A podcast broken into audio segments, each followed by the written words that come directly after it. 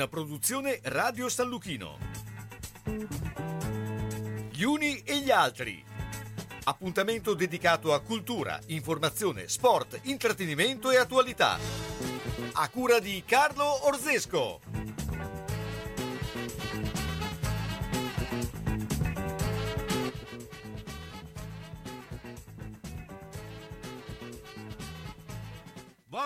Pomeriggio, buon pomeriggio da eh, gli uni e gli altri. Beh, un pomeriggio eh, particolare perché racconteremo tante cose e eh, ovviamente il centro sarà lo sport, però eh, abbiamo già eh, un ospite che ci è venuto a trovare che è, è Enrico eh, Carso Alvisi. Intanto buongiorno Enrico. Buongiorno ragazzi, buongiorno a te caro.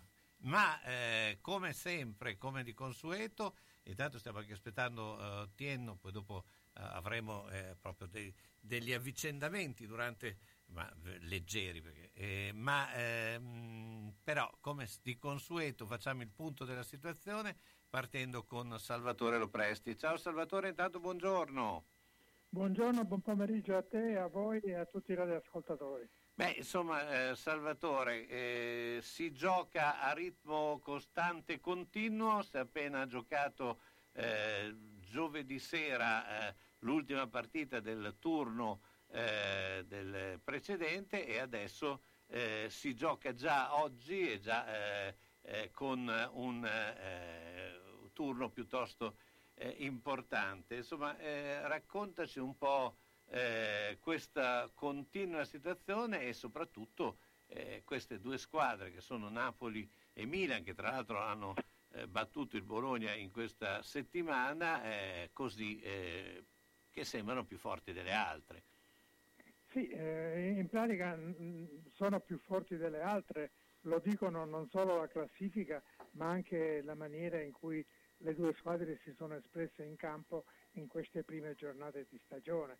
Eh, sono squadre molto eh, concrete, una squadra eh, probabilmente un po' più brillante il Milan, ma sicuramente più concreta, più eh, eh, legata alla eh, ricerca del risultato il Napoli che pure eh, ha perso Osimè nelle ultime, eh, nelle ultime ore e non parteciperà alla eh, trasferta eh, di, eh, di, Salerno.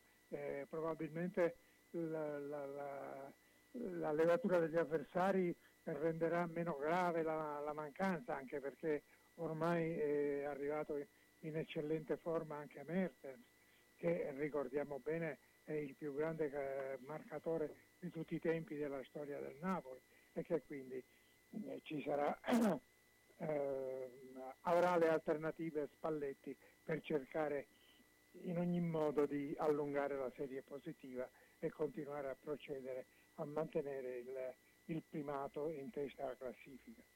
Ecco, eh, Salvatore, tu eh, hai sempre seguito molto il discorso arbitri anche nelle varie eh, situazioni professionali. Eh, in queste eh, settimane eh, si è contestato abbastanza anche da Bologna il VAR. Beh, qual è la tua posizione a proposito?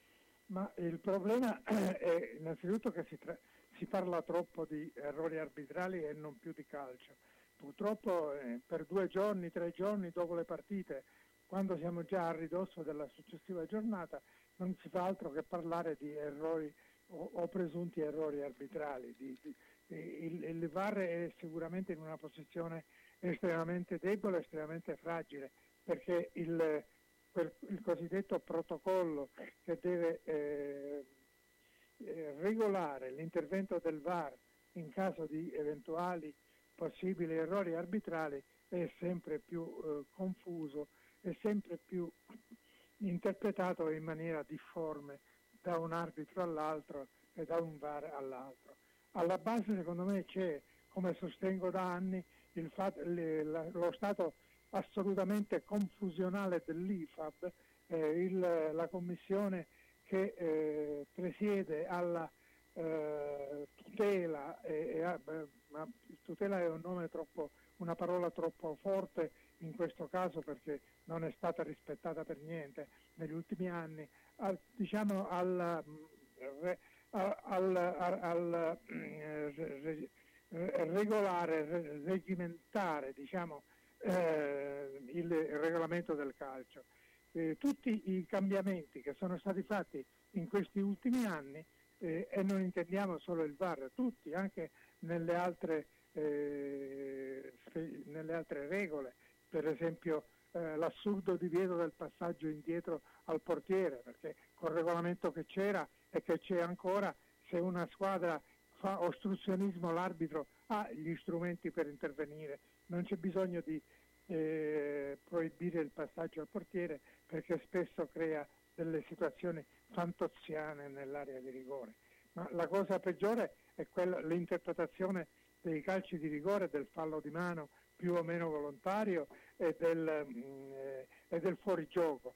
Eh, il, il regolamento è stato sempre manipolato e cambiato in maniera da renderlo sempre più confuso e sempre di più difficile interpretazione. Questa eh, confusione e questa difficoltà di interpretazione si moltiplica quando a giudicare non è più solo l'arbitro, ma c'è anche l'altro arbitro del VAR.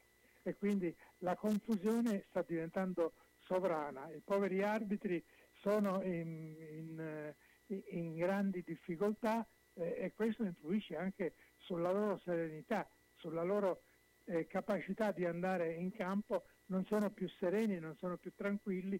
Ah, il VAR che doveva essere ed è stato per i primi anni una specie di assicurazione contro l'errore, un aiuto tangibile per correggere eventuali errori, adesso è finito per diventare una pressione psicologica che rende gli arbitri più insicuri, più uh, sicuramente fragili nei confronti dell'opinione pubblica e della tifoseria, dei giocatori e degli allenatori in campo. E negli ultimi tempi abbiamo visto delle risse alla fine della partita o anche durante la partita a cui per fortuna ci eravamo disabituati. Tutto questo eh, generato dalla confusione e dalla incapacità da parte dell'IFAB di eh, dare una maggior chiarezza a molte regole del fuorigioco, per esempio. Certo. Ora an- andava benissimo la, la, la, normativa secondo cui ci doveva essere luce tra i due corpi del difensore e dell'attaccante. L'hanno cambiata in maniera tale che adesso c'è una confusione e il fuorigioco si può fischiare per uno o due centimetri che si possono vedere solo a livello tecnologico e neanche certo perché bisogna vedere l'attimo in cui certo. si ferma l'immagine che può anche essere sbagliata. E quando parte la palla. Eh, eh, certo. Salvatore ti ringrazio, ciao, buona giornata. Grazie, buongiorno a te e a tutti i radioascoltatori. Allora, beh, eh, volevo chiedere a Enrico, c'è il VAR nel, nello spettacolo? Tu farai lo spettacolo, ci sarà un VAR che, ti, che quando che cambino eh, eh, come nel calcio? Eh, cioè, aspetta, non ho... Il VAR nel calcio è quello strumento che eh, eh, fa ripensare l'arbitro se c'è un errore o meno. Ma guarda, sai che io posso essere onesto e sincero, io sai che non ho mai visto una partita di calcio. Beh, allora oggi abbiamo un eh, personaggio che non ha mai visto una partita di calcio e quindi eh, eh, che sport... Eh, Guarda, io faccio uno sport molto particolare, io ho sempre amato e ho sempre fatto pattinaggio artistico su ghiaccio. Vabbè, eh, su ghiaccio tra l'altro quindi, noi avevamo la rubrica adesso sul pattinaggio a rotelle, eh, quindi anche, il pattinaggio anche. a rotelle, tra l'altro conosco diversi tra campioni e una volta c'è stata anche una coppia bolognese che è andata a sfidare, che era della Ponte Vecchio, Zanforlini che non mi ricordo lei, lei che andò a, a, sfidare i grandi personaggi del ghiaccio eh, internazionale, anche perché eh, c'è una pista stato, di... È sempre stato uno sport bellissimo, mh, complicato perché le strutture che offrono il ghiaccio, cioè il palaghiaccio, sono molto poche, specialmente in... Nostra zona. C'era, zona c'era, il palaghiaccio Rastignano, però Rastignano che non, c'è, più, non c'è, più, e poi dopo un tempo c'era anche su al, al piccolo, al piccolo paradiso. paradiso. esatto, parliamo di parecchi anni fa. Quindi c'è, diciamo, i luoghi più comodi, forse sono il palaghiaccio di Padova, che è bellissimo. Sì, eh, faccio un salto a Padova. faccio un salto a Padova a fare una pattinata di un paio d'ore. Eh, però ci vuole tanta passione come in tutte le cose, insomma, ecco, ci sono tanti stage estivi. E, e noi andiamo con la pubblicità. Per le mete più affascinanti e le proposte più interessanti per un viaggio di gruppo o individuale, in tutta sicurezza nei luoghi più belli del mondo, Sugar Viaggi. Tante destinazioni in continuo aggiornamento. Scegli la tua, garantisce Sugar. Gli uffici in via Rivareno 77A a Bologna sono aperti da lunedì e venerdì dalle 9.30 alle 12.30 in completa sicurezza. Sugar Viaggi, telefono 051 23 21 24. Prendi un bel respiro. Le cure termali sono terapie naturali riconosciute dal Ministero della Salute e accreditate con il Servizio Sanitario Nazionale. Anche a Bologna trovi benefici per le vie respiratorie, patologie dell'orecchio, naso e gola. Richiedi subito la prescrizione del tuo medico di famiglia. Per informazioni e prenotazioni chiama Bologna, Terme Felsine 051 6198 484 e Terme San Luca 051 382 564 maretermalebolognese.it A Sasso Marconi ristorante L'Oasi, da 50 anni specialità di pesce e cucina tradizionale. Giuliano ed Anna vi attendono con pasta fatta in casa, carne, pesce, piatti storici e specialità premiate, come le tagliatelle alla bolognese, riconosciute tra le migliori a Bologna dall'Associazione degli Apostoli della Tagliatella. All'Oasi si valorizzano le proposte per dare valore ai propri ospiti, una garanzia per tutte le occasioni nella cornice di un locale storico con ampio parcheggio e sono anche hotel. Sono in via Setta 7 a Sasso Marconi, alla rotonda dell'ex casello autostradale, chiuso la domenica sera. Info e prenotazioni 051 84 16 08 e su Facebook L'Oasi Ristorante Hotel Sasso Marconi.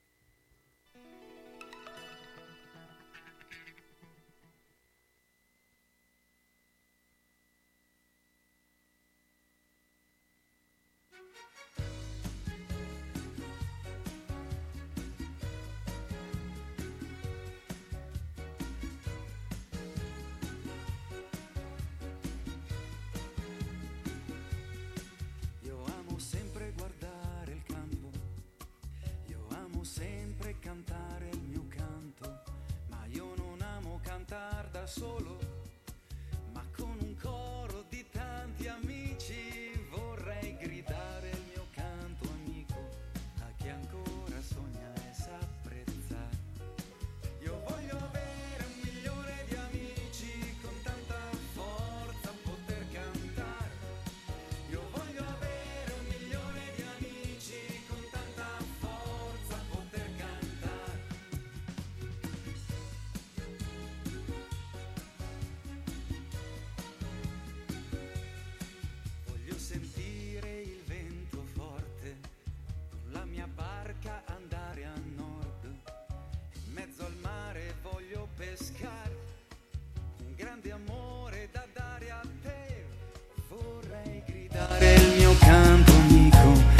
a chi ancora sogna e sa apprezzare.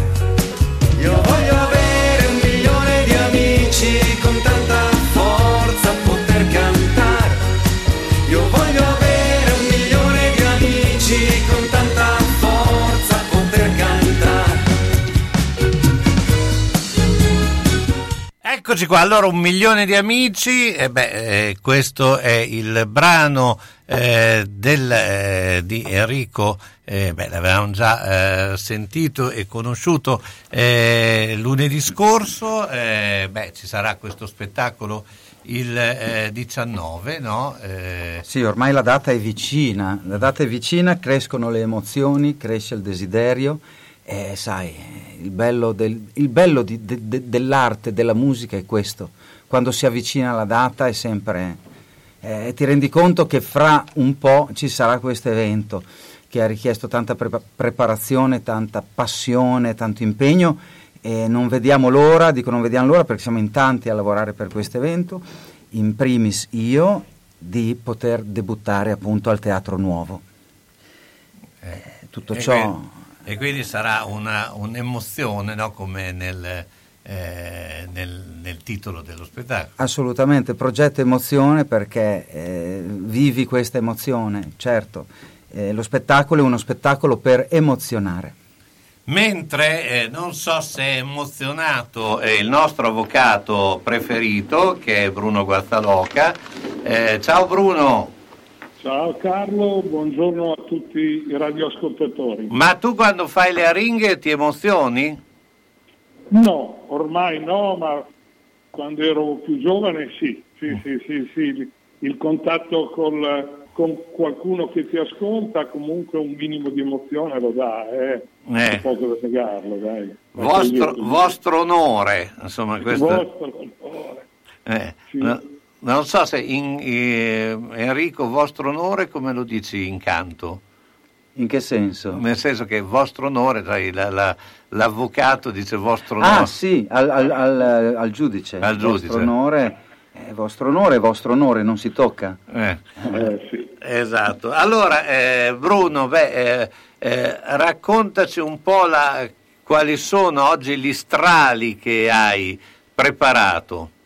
Beh Carlo, eh, ne avete già parlato, ma anch'io volevo dire un po' la mia sul VAR e più in generale sui problemi arbitrali e decisionali che caratterizzano non solo lo sport del calcio, ma in qualche maniera anche gli altri e segnatamente eh, anche lo sport che più amo, che è la pallacanestro. Mm, vorrei però fare un piccolo inciso, una premessa anche il VAR lo tiriamo un po' per la giacchetta, a mio avviso, nel senso che credo che tutti ricorderemo il gol, fra l'altro, di un, di un giocatore del Bologna, Arnautovic, nella sfida Italia-Austria, eh, e quel gol che lui segnò con un fuorigioco assolutamente millimetrico, che in realtà pochissimi avevano visto, il VAR lo vede, l'arbitro eh, annulla il gol, eh, l'Italia passa perché con ogni probabilità altrimenti sarebbe stata eliminata e del VAR nessuno ha eccepito alcunché. Succede invece che ultimamente il Bologna sia stato più volte penalizzato dal VAR, o meglio, da quelle chiamate del VAR che poi l'arbitro va a rivedere e in relazione alle quali cambia la propria decisione. Ehm, le similitudini con la mia materia, eh, proprio i processi che si fanno davanti al vostro onore, sono molteplici, nel senso che in realtà la discrezionalità è un principio che regola ogni giudice e l'arbitro è il giudice delle partite. Io credo che su questo valga la pena ragionare molto e riflettere. Ecco. Certo, no, ma eh, il discorso è, è, è, così, cioè nel senso che alla fine, ma anche il VAR è una macchina, per cui è, è gestita e guidata da persone. E quindi no, non, non, è che puoi imputare al VAR che decide, cioè il, o tu dai no, delle regole eh, fisse su quello che può essere l'intervento. È che la discrezionalità su cosa si intenda chiaro ed evidente errore, ovvero grave ed evidente episodio non visto, che sono i due principi fondanti che devono essere rispettati e i due unici casi in cui è previsto l'utilizzo del VAR in relazione poi a quattro specifiche dinamiche, no? rete segnata o non segnata, calcio di rigore dato o non dato, espulsione diretta e scambio di identità. Eh, eh, però parliamo di terminologie che presentano inevitabilmente uno spazio di discrezionalità e, e, la macchina non ci può fare niente sotto questo punto di vista. Ecco. Certo. Ecco. E, quindi, e, quindi, io vedo, eh, per rimanere al gioco del calcio, che l'utilizzo, non utilizzo del VAR spesso lascia, lascia interdetti, ma proprio perché alla base ci sono ampi elementi di discrezionalità, chi ha parlato prima di me se ne rammaricava, giusto, però eh, come esperto, un minimo esperto di leggi, devo dire che spesso anche la stessa legge penale, che dovrebbe essere tassativa e quant'altro, però voi lo sapete meglio di me, lascia, pensiamo alla, per parlare alla legittima difesa, che, di cui tanto ci si riempie la bocca, e gli spazi di discrezionalità purtroppo sono grandi. E se me lo consenti, parlavo di basket prima, ma pensiamo a quello che è, è un elemento decisivo delle partite, il fallo intenzionale. Chiunque stia seguendo in questo periodo la pallacanestro vede che da partita a partita cambia completamente il concetto di fallo intenzionale. Certo. Il fallo, fallo fatto a metà campo dal giocatore che finge di voler prendere la palla ma in realtà sa già che non la prenderà, alcuni arbitri fischiano l'intenzionale, altri non, non lo fischiano. All'interno della stessa partita si vedono azioni eh, con, in relazione alle quali l'intenzionale viene fischiato e altre no. Eh, eh, la discrezionalità probabilmente si amplia, teniamolo presente, più le cose vengono Ma- normate. B- Bruno lo dice vengono- la, la parola giusta stessa, no? intenzionale, cioè quindi tu dovresti sapere le intenzioni, cioè Ma è, certo. è- è come le emozioni, cioè le emozioni non è che si possono eh, valutare Esatto. dall'esterno e questo vale anche. Tienno a qualcosa di... Io temo, buongiorno, che tutto Ciao, questo, tutto- buongiorno a te. buongiorno. Tutto questo parlare di rigori presunti o, o- o veri non faccia altro che dare degli alibi alla squadra. Perché io quello che veramente, tornando al calcio giocato, quello che veramente mi, mi preoccupa è l'alternanza di prestazioni del Bologna, perché ne fa, cioè voglio dire, le due sconfitte, Milan e Napoli, sono due sconfitte parimenti, però sono diverse, non sono uguali. Portano zero punti in classifica entrambi, però sono diverse. Quella col Milan lascia sperare, quella col Napoli non lascia sperare niente, cioè voglio dire, sono 90 minuti vani. Beh, c'è anche da dire che erano due squadre diverse quelle del Bologna, cioè non è che, cioè non è che tu giochi sempre con la stessa squadra, ti Sì, mancavano... l'anim- l'animus pugnandi Ma non l'animo- si è visto. sì, vabbè, ma quello se tu metti su una riserva che è un quasi titolare, deve dare un- rimane un quasi titolare. Cioè, non, non, eh, le squadre sono. Poi cioè, giochi a distanza di tre giorni una partita dall'altra, eh, cioè è diverso. Cioè, non, eh, non- non credo che quella sia l'e- l'elemento. Io credo che eh, quando parliamo di VAR è ovvio che ci sono situazioni per cui, eh, senza parlare del Bologna, ma la partita tra Juventus e Inter è stata decisa da un calcio di rigore che probabilmente se non c'era il VAR non l'avrebbero mai dato perché eh, l'arbitro col cavolo dava un, arbitro- un rigore così. L'arbitro, il VAR gli ha giustificato una possibilità di darlo e non prendersi una responsabilità. Posso essere d'accordo, però non si Eh, tratta allora- solo del Napoli. Noi siamo andati a Milano con l'Inter, abbiamo giocato con l'Empoli, abbiamo giocato con la Ternana. Eh, eh. Ci sono delle, delle diversità di prestazioni che lasciano almeno preoccupare un po'. Sì, Cioè, che il Bologna sia una squadra un po' alta- altalenante mi pare evidente. E giustamente Carlo dicevi, attenzione perché il Bologna che ha giocato contro il Milan ha perso, ma ha comunque eh, fatto un'ottima partita, non era il Bologna che poi ha giocato eh, a, a Napoli privo di alcuni titolari. Però questo denuncia anche che il Bologna è una squadra abbastanza corta, o meglio, è una squadra che dipende da due o tre giocatori eh, e questo è sempre rischioso nell'arco di un campionato lungo, nell'arco di un Sì, campionato però, però, eh, purtroppo... siamo sempre lì, tu devi avere la, la- la, eh, forza economica che- di squadre che, Ah, che Bologna non ha e quindi, Sì, Bologna su eh, questo quindi certo. nel momento che tu hai tutti i titolari è un discorso, se i titolari non ci sono eh, devi fare un po' alla bene meglio e quindi Sì, sì, certo, certo. Arnautovic e, e- se ti manca e Arnautovic, Soriano, Soriano e Sumarò, insomma non è che ti manca dietro, poco. eh. Certo, certo, certo. Cioè, non per difendere, però obiettivamente insomma,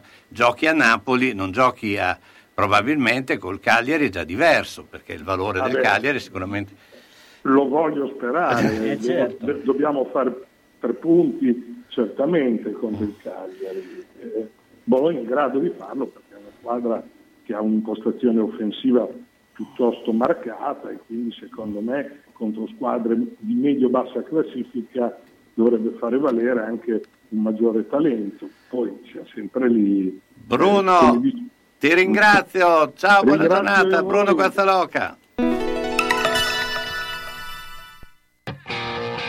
Centro polivalente Lolli Auto, autorizzato Opel. Dal 1969 il punto di riferimento sicuro per l'auto.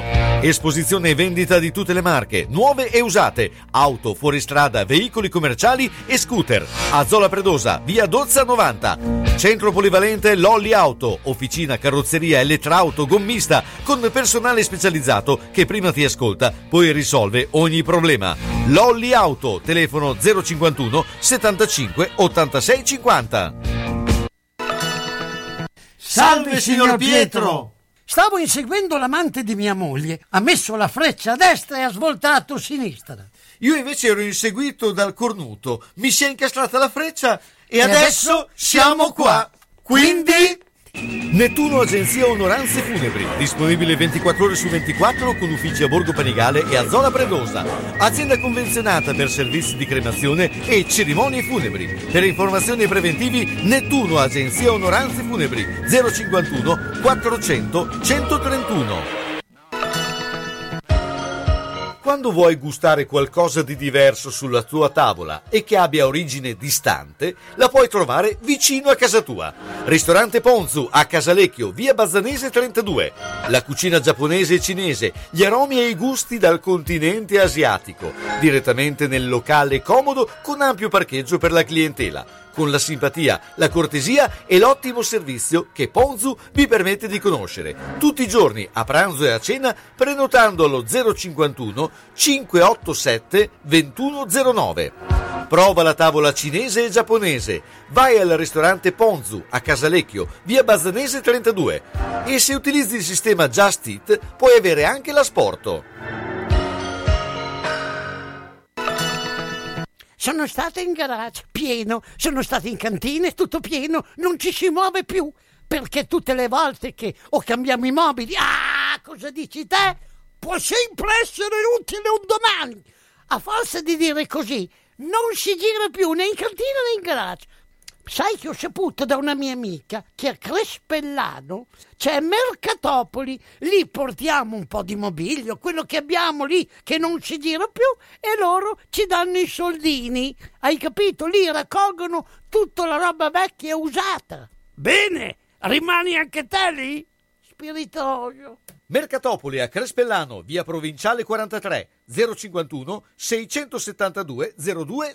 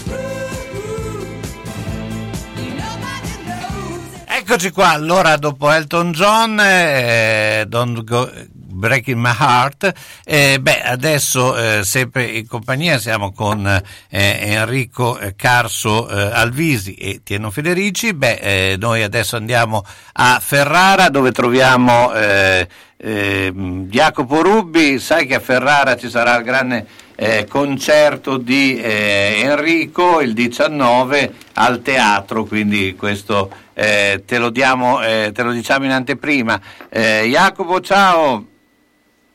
Ci sei? Dove, dove, è andata a finire? Jacopo? Allora, Jacopo, eh, dove è andata a finire abbiamo non perso. lo sappiamo, abbiamo perso Jacopo, adesso lo richiamiamo. Beh, allora oh, fa, fa, dici ancora in anteprima quando ci sarà. Allora, parliamo eh, del Teatro Nuovo di Ferrara, quindi un, un teatro bellissimo eh, del 1926 con tanto di balconate. Lo spettacolo sarà venerdì 19 novembre, quindi è a breve, abbastanza imminente, tra una ventina di giorni più o meno. E lo spettacolo si chiama Progetto Emozione, fa parte del mio tour Un milione d'amici tour 2021, omaggio a Roberto Carlos, quindi saranno le mie versioni in italiano delle canzoni di Roberto Carlos che ho fatto. E, lo spettacolo però sarà anche in diverse lingue, sarà anche in spagnolo e portoghese, quindi perché il pubblico anche al Teatro Nuovo, io so, mi è arrivata voce che ci sono tantissimi latini, tantissimi brasiliani, spagnoli, portoghesi, quindi ho fatto uno spettacolo un po' in tre lingue, ecco, per coinvolgere un po' queste tre culture. Allora, aspetta che abbiamo ritrovato Jacopo, ah, ci Jacopo, sei? ok. Sì, ci sono, ciao, buon pomeriggio a eh, tutti. No, era, era, caduta la linea Ferrara, niente, si, si, parlava che a Ferrara ci sarà questo uh, avvenimento eh, con Enrico, però parliamo un po' di quello che è successo con la SPAL che ha vinto eh, eh, ad Ascoli e quindi c'è grande, stata una grande insomma, eh, passione per questo risultato, anche perché è un campionato di Serie B estremamente equilibrato, quindi sono tutte lì e insomma le chance per poter eh, fare bene eh, sono per tutte, no? Sì, perché questo turno infrasettimanale riservava la trasferta di Ascoli, che è un campo che la Spara ha sempre mai digerito. L'ultimo bottino pieno risale quasi mio coetaneo a 1973, un 2-1 eh, dei, dei vecchieri del Pessato per intenderci, per cui veramente notte dei tempi. Colombo ha tirato fuori un Eurogol a volo che ha piegato le mani al portiere dell'Ascoli, eh, vittoria poi meritata, suggellati insomma da una buona prestazione difensiva, eh, Clotetta il gruppo in mano perché ha cambiato il portiere Demba Pian che non era sicurissimo e Secculino ha dato invece quella sicurezza che era mancata in ultime giornate e ha cambiato qualche cosa, Redivivo Mora in mezzo al campo, insomma eh, è una SPAL che fa sorridere, rimane una SPAL giovane, rimane una SPAL sbarazzina che eh, è vero che è poco sopra la zona play-out, ma anche un punto dalla zona play-off con, con una Serie B che è decisamente impronosticabile. Adesso si attende con fermento l'impegno del, di lunedì pomeriggio quando Paolo Massari di Perugia. Ecco, tra l'altro si rivede nella spalla Giuseppe Rossi, un giocatore che è stato molto sfortunato nella sua carriera, ma che aveva un grande talento e che insomma riparte dalla spalla. Ma, eh, guarda, ci sono altri giocatori, eh, a troviamo già Viviani, che voi conoscete meglio di me, che era totalmente sparito dalla circolazione e che adesso sembra quasi che corri in campo, ecco la velocità non è mai stato il suo forte, eh, ma le punizioni sono chirurgiche, per cui evidentemente è un gruppo, un allenatore, una società un'alchimia di cose che fa, uh, fa un po' anche risuscitare sportivamente qualcuno che era caduto nel dimenticatoio. Eh, diciamo che, che, c'è entusiasmo, entusiasmo c'era anche prima della partita di Ascoli nonostante qualche pareggio di troppo, ma ovviamente vincere uh, aiuta a vincere, aiuta a divertirsi, per cui eh, direi bene così senza degli obiettivi a breve termine, perché le, eh, l'istrionico Tacopino diciamo che, che comunque un chiacchierone eh, e dice che quest'anno non è l'anno in cui si deve salire per forza. Certo, beh, beh anche la, per, la, presa alla, alla lunga eh, oggi, eh, quest'anno, però insomma eh, dimostra che soprattutto da quell'entusiasmo abbiamo visto che è comunque sempre istrionico nel suo modo di essere, questo eh, penso che in una piazza come Ferrara possa dare una carica notevole, no? Ma guardate, sì, è stato ben accolto, diciamo che il passaggio è stato un passaggio faticoso perché comunque dalla famiglia Colombarini eh, con, con, libri contabili precisi al centesimo a Tacopini, insomma, che gestisce poi il fondo, il fondo americano, non è stato un passaggio semplice, anche se, eh, anche se alla fine una volta trovato l'accordo è stato rapido. E Tacopini e Beato Ferrara eh, diciamo che c'erano un po' di remore perché è sopra le righe, perché è una proprietà straniera, perché comunque la Spal è un patrimonio della città di Ferrara, città di provincia, la gente se la sente propria e ha conquistato il pubblico, c'è poco da fare, anche la corsa sotto la curva ad Ascoli con uh, tutto l'abbigliamento griffato Spal, adesso io non l'ho quando viene a Ferrara non c'è un giorno che non abbia griffato spal tutto, per cui mm. si vede che ci tiene, saranno anche operazioni di marketing, ma la, la, gente l'ha ben accolta e devo dire che quando passa sotto la curva è un'ovazione. Senti, beh, io volevo anche ricordare che oggi è eh, il giorno, eh, ricorre la na- data di nascita di Diego Armando Maradona, era nato il 30 ottobre del 1960, eh, beh, insomma ci ha lasciato eh, un personaggio, volevo chiedere anche a ehm, Enrico, cioè eh, è un personaggio quando il calcio diventa anche spettacolo, no Maradona? Beh sì, io ricordo ovviamente il, eh, l'inizio anni 80, se non ricordo, con i mondiali dell'82, correggimi se sbaglio Carlo, sì. Eh, ricordo che Maradona era spettacolo proprio, era, era spettacolo vero e proprio, cioè tu potevi anche non seguire il calcio, però quando prendeva la palla Maradona era, era diverso, insomma era, ti faceva sognare, ecco, certo. diciamo così.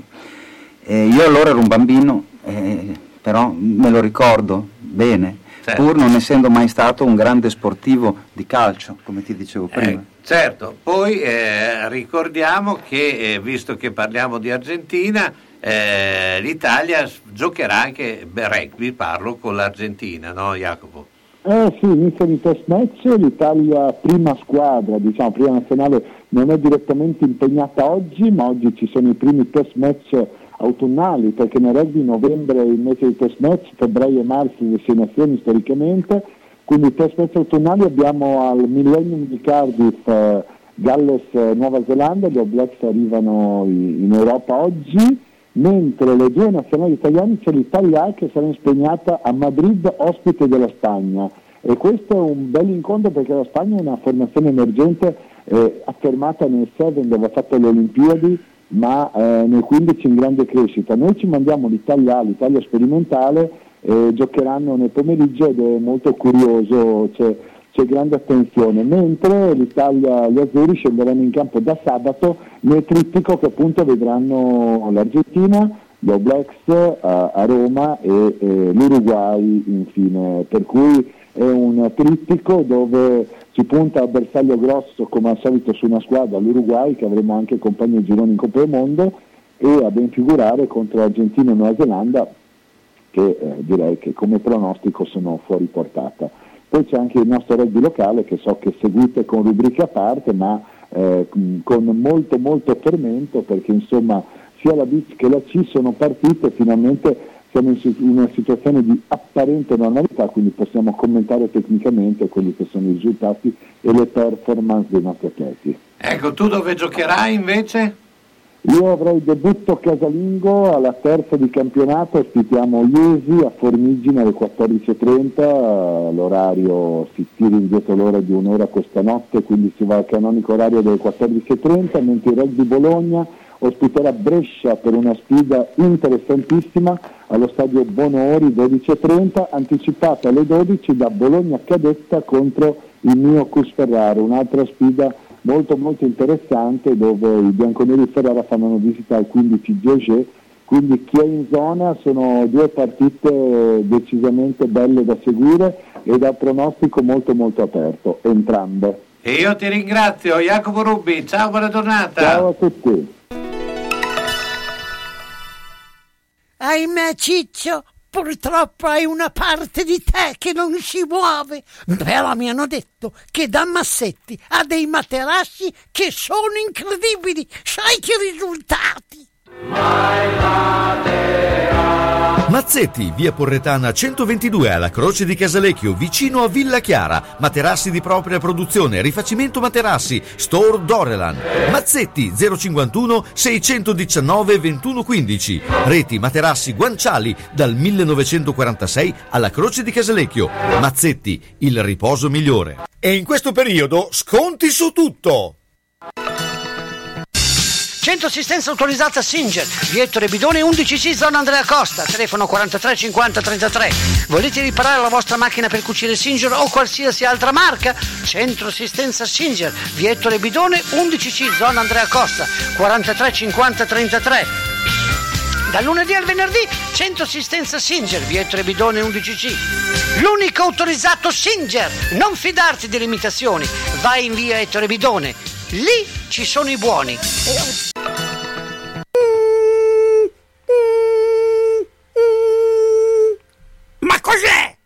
Sono le zanzare che piangono. Non passano brisa. Uno solo è Melotti, il Melo Melo. Serramenti, infissi, finestre in PVC, porte blindate e i leder stand for. Via Emile Ponente 252 Quinto. Telefono 31 09 44. Sono in tanti? Uno solo è il Melo Melo. Melotti!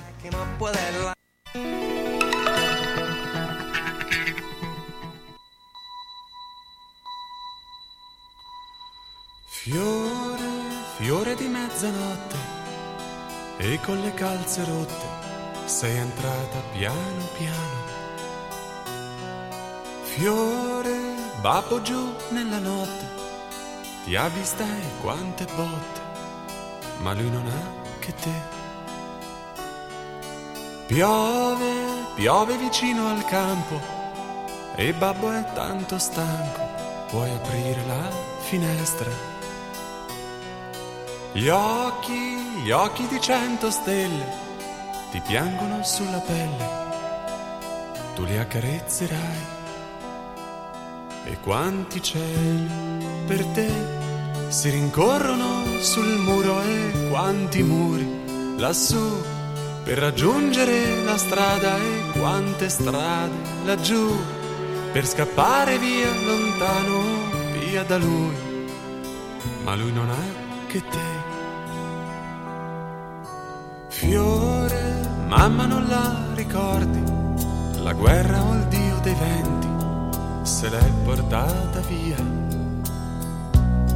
E un tuono rotola in una pozza e a nonno che va in carrozza, tu non ci credi più. Siena, Siena non è lontana e a un passo la Toscana confina con il Papa. Sola, sola nella corriera e prima che venga sera, che lui non ha che te.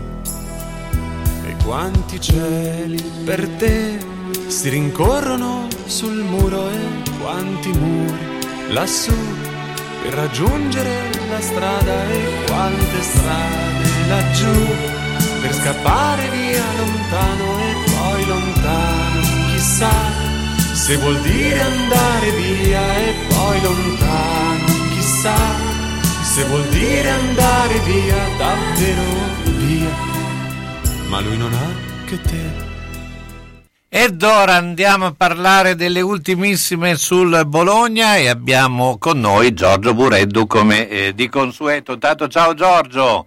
Ciao, ciao Carlo, ciao, buon pomeriggio a tutti. Ecco, beh, che cosa si dice? Eh, beh, oggi e, e, domani, insomma, eh, la, la, squadra eh, sarà, insomma, eh, a, a, recupererà eh, quello che è successo a Napoli, ma eh, insomma si dovrebbe preparare per lunedì sera con il Cagliari, per cui insomma due giorni importanti, sappiamo, abbiamo già detto che ci saranno anche dei recuperi importanti, visto che è finita la eh, squalifica per Sumarò e, e, Soriano, però c'è sempre il punto interrogativo per Arnautovic, no? Sì, esattamente, due recuperi importanti, come hai detto tu, dalle squalifiche rientrano due giocatori che sono, diciamo, eh, parte integrante no, dello scacchiere, due pedine molto importanti, significative per Mihailovic, Sumaro in difesa Soriano eh, diciamo a, come rifinitore dell'attacco, però c'è questo punto di domanda su Arnautovic che sembra essere un po' meno grave di quel che ci si aspettava, ci sono, c'è speranza, c'è ottimismo, eh, ieri ha fatto differenziato, il lavoro comunque prosegue, per cui direi che eh, almeno per una parte di gara con il Cagliari io penso che lo vedremo. Poi è chiaro che l'importanza di Arnautovic l'abbiamo forse capita nel momento in cui non l'abbiamo visto, eh, e, mm, e per cui ecco, speriamo che possa esserci almeno per una parte di partita. Certo, Beh, eh, come eh, hai visto insomma anche eh, Mihailovic nonno, perché insomma eh, questo aspetto lui non l'ha certo nascosto, anzi ha, ha, dimostrato di essere molto contento di questo, giustamente, poi del resto, no? Eh, sì. No, direi che insomma Mihailovic ormai abbiamo imparato a conoscerlo in tutte le sue sfaccettature eh, o comunque insomma l'immagine che, eh, che, ci siamo costruiti di lui per quello che abbiamo eh, visto eh, di lui in questi anni eh, è direi completissima, piena di sfumature dalla Mihailovic arrabbiato e eh, gladiatore, combattente, diciamo così, a, all'uomo fragile eh, che ha attraversato momenti eh, veramente eh, difficili che francamente io non posso neanche capire, ha questo, questo, risvolto molto bello, molto dolce eh, di una persona che insomma si gode anche questo suo nuovo aspetto della vita, l'essere nonno, eh, che deve essere come dire qualche cosa mh, proprio di, che ti riempie ancora di più l'esistenza. Per cui que- credo che queste cose, tutto questo bagaglio di esperienze, questo bagaglio di vita mh, pieno di cose, io credo che poi lo trasferisca eh, alla squadra. Non è nuovo, non è stato mai nuovo a discorsi sulla generazione, eh, sul, sui suoi giocatori quasi presi come eh, tra virgolette figli, per cui io credo che lui proprio trasferisca tutte le sue esperienze anche nel suo lavoro ed è, devo dire, per questi ragazzi un bel vantaggio. Certo, senti, eh, beh, eh, si teme eh, obiettivamente il Cagliari perché eh, squadra che apparentemente, perché eh, insomma il, l'organico non sembra un organico da squadra di ultimi in classifica, però i, i dati lo dicono e, e, tutti temono che prima o poi qualcosa eh, succederà nel Cagliari, perché eh, insomma eh, eh, almeno eh, vedendo la lista dei giocatori insomma, rimane un po' perplessi, rimane un po' perplessi a vedere in quella posizione, no?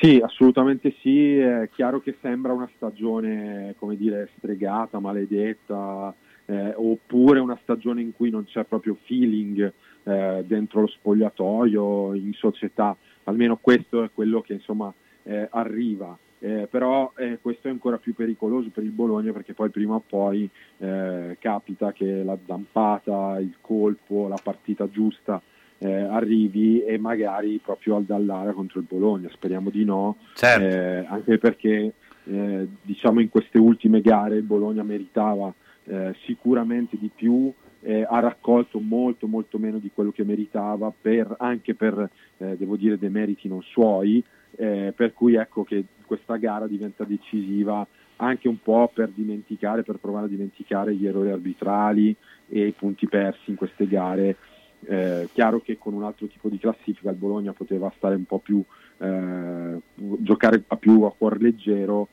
con la striscia e con eh, eh i, i, pesanti, secondo me, errori che si, ehm, arbitrali che arrivano da queste partite, il Bologna dovrà giocare una gara perfetta sperando anche insomma, di non vedere più erroracci da parte della terna arbitrale. Sì, anche perché calcoliamo che il Bologna nelle ultime tre partite ha fatto un punto Esatto. eh, con eh, l'Udinese, tra l'altro una partita che obiettivamente l'ha un po' buttata via, se vogliamo. Eh, lì l'errore arbitrale non c'è stato, lì è stato più l'errore della squadra, eh, in quello bisogna Beh. essere onesti no, su questo. Perché la, eh, Ma la io squadra- riguarda- riguardando tante volte le immagini, parlando cioè, effetti- e andando a rileggermi anche il regolamento, perché poi insomma, di questo dobbiamo anche parlare. Eh, sì, eh, Skorupski non è nel super deciso nell'uscita, però dentro l'area, nella sua area, eh, quel, quella, diciamo, eh, quel blocco eh, gli impedisce Certo. di fare quell'intervento. Per, Per- cui insomma, però- per me andava fischiato. Però Giorgio c'è anche da dire che in quella frangente lì i due dell'Udinese non li marcava nessuno, cioè erano liberi No, no, in no, mezzo all'area, cioè, eh, quindi eh, lì c'è stata anche un po' colpa dei difensori, perché No, obiettivamente... ma assolutamente, assolutamente, però ecco, non è che si può eh, scaricare tutta la colpa su Skoruschi, cioè quando eh, si Ah, trova due liberi, mar- due giocatori marca- eh, se smarcati totalmente in mezzo all'area, tra l'altro i due giocatori gli unici che potevano far gol dell'Udinese in quel momento lì, ecco, quindi non... eh, Pienamente, però pesano diciamo, anche delle situazioni eh, che onestamente insomma, forse andrebbero riviste, ecco, anche, anche a termini proprio di regolamento e di gestione delle partite. Poi è chiaro che non possiamo appellarci solo a quello, eh, però ecco, diciamo che la classifica secondo me eh, con, eh, un- anche con il Milan per, per esempio eh, due espulsioni di quel tipo hanno condizionato profondamente una gara che sembrava a me mh, finire su binari diversi. Certo. Però ecco, non avremo mai la controprova, per cui prendiamoci il presente cercando di fare una grande partita col Cagliari. Giorgio, ti ringrazio. Ciao, buona Ciao, giornata. ragazzi. Giorgio Bureddu, Ciao. Corriere dello. Sport. Bene, eh, beh, insomma, siamo a, a questo punto per motivi tecnici, dobbiamo anche lasciare eh, ehm, Enrico. eh, ti dobbiamo abbandonare al tuo destino qui non- eh, ma il mio no. destino è musicale, Esatto. quindi non mi va tanto male. dai. Esatto, no, è ottimo. anzi, Carlo, noi, ti- grazie. noi ti avremo ancora qui, quindi ti chiederemo. Sì, grazie per il tuo invito, grazie, è sempre un grande piacere, ma più che altro, oltre che il piacere, una grande gioia stare con te che sei una persona di energia positiva. Beh, Quindi mi fa piacere. Anche, anche se eh? in questo momento sono un po' in una situazione un po' difficile, vedrai che ogni vedi che ogni tanto mi alzo sono momenti. Beh, comunque io ti ringrazio, ma eh, ricordo ancora che al Teatro Nuovo di Ferrara il 19 eh, ci sarà appunto lo spettacolo di Enrico Carso e ripe- ripeto, Carso è il nome, di, ma non è, eh, eh, non è un nome d'arte, ecco, questo È il mio nome, eh, ereditato dal mio grande nonno. e quindi Enrico, eh, beh, insomma, avremo modo di, di rivederci e sentirci e, Certo. e- e quindi eh, insomma, noi vi consigliamo anche di andarlo a vedere eh, che eh, merita. Ma comunque avremo modo di, di ri- ribadire ancora la data, insomma, adesso studieremo qualcosa. Quando vuoi. Grazie a tutti, grazie Carlo, a tutti coloro che hanno ascoltato. Buona- buon fine settimana. Esatto. E, e buone anche feste del Halloween, perché stanotte Ah, è vero, Halloween. stanotte è Halloween. È Halloween. Ti vesti da strega? Mi vesto da, no, da zucca, da zucca direi, Per- preferirei da zucca perché così uno è più eh, sereno. Bene, grazie, grazie, grazie Enrico, noi invece proseguiremo Ciao. subito dopo perché sta arrivando anche Fabrizio Cremonini.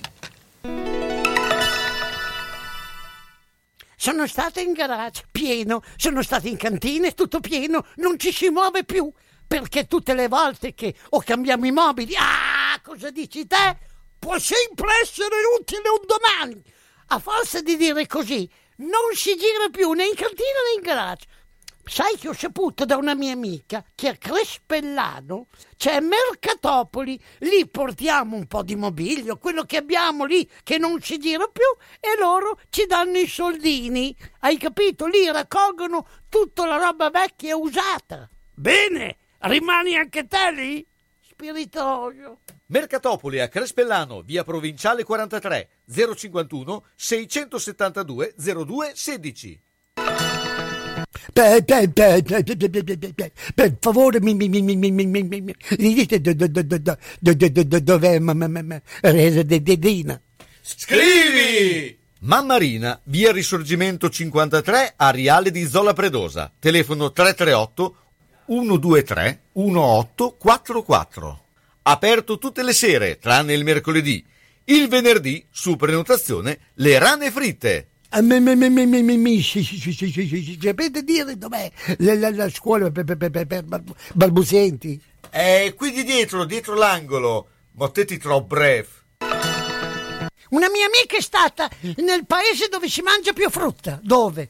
A Macedonia. A proposito, non vedo più la signora Arancia fare la spesa. Ah, per forza, mandarino, ortofrutta vasta, via Saragossa 91A, telefono 051 64 46 426. Frutta, verdura e primizie di alta qualità. Vasta è un bolognese. E si sa, noi bolognesi non scherziamo, eh? Eh, frutta basta, se vuoi star bene.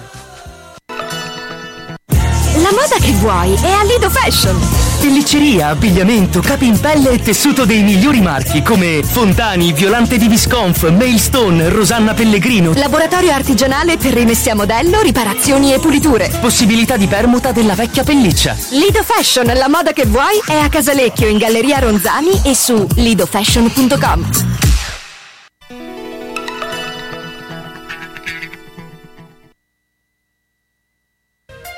ben ben, guarda la mia casa. Devo rifare tutto. L'impianto elettrico, quello idraulico. Devo aggiustare i muri e imbiancarli. E non posso farlo da solo. Devo rivolgermi a un'azienda seria e onesta. Ma perché ti preoccupi? C'è Ciaccio Casa. Pensano a tutto loro, dalle pratiche amministrative alla gestione del cantiere, risolvendo tutti i problemi del tuo appartamento, del tuo ufficio, del luogo dove necessita la loro attività. Con Ciaccio non ci sono problemi. E se ci sono te li risolve. Ciaccio Casa, telefono 051 615 1301. Ma perché non ci ho pensato prima?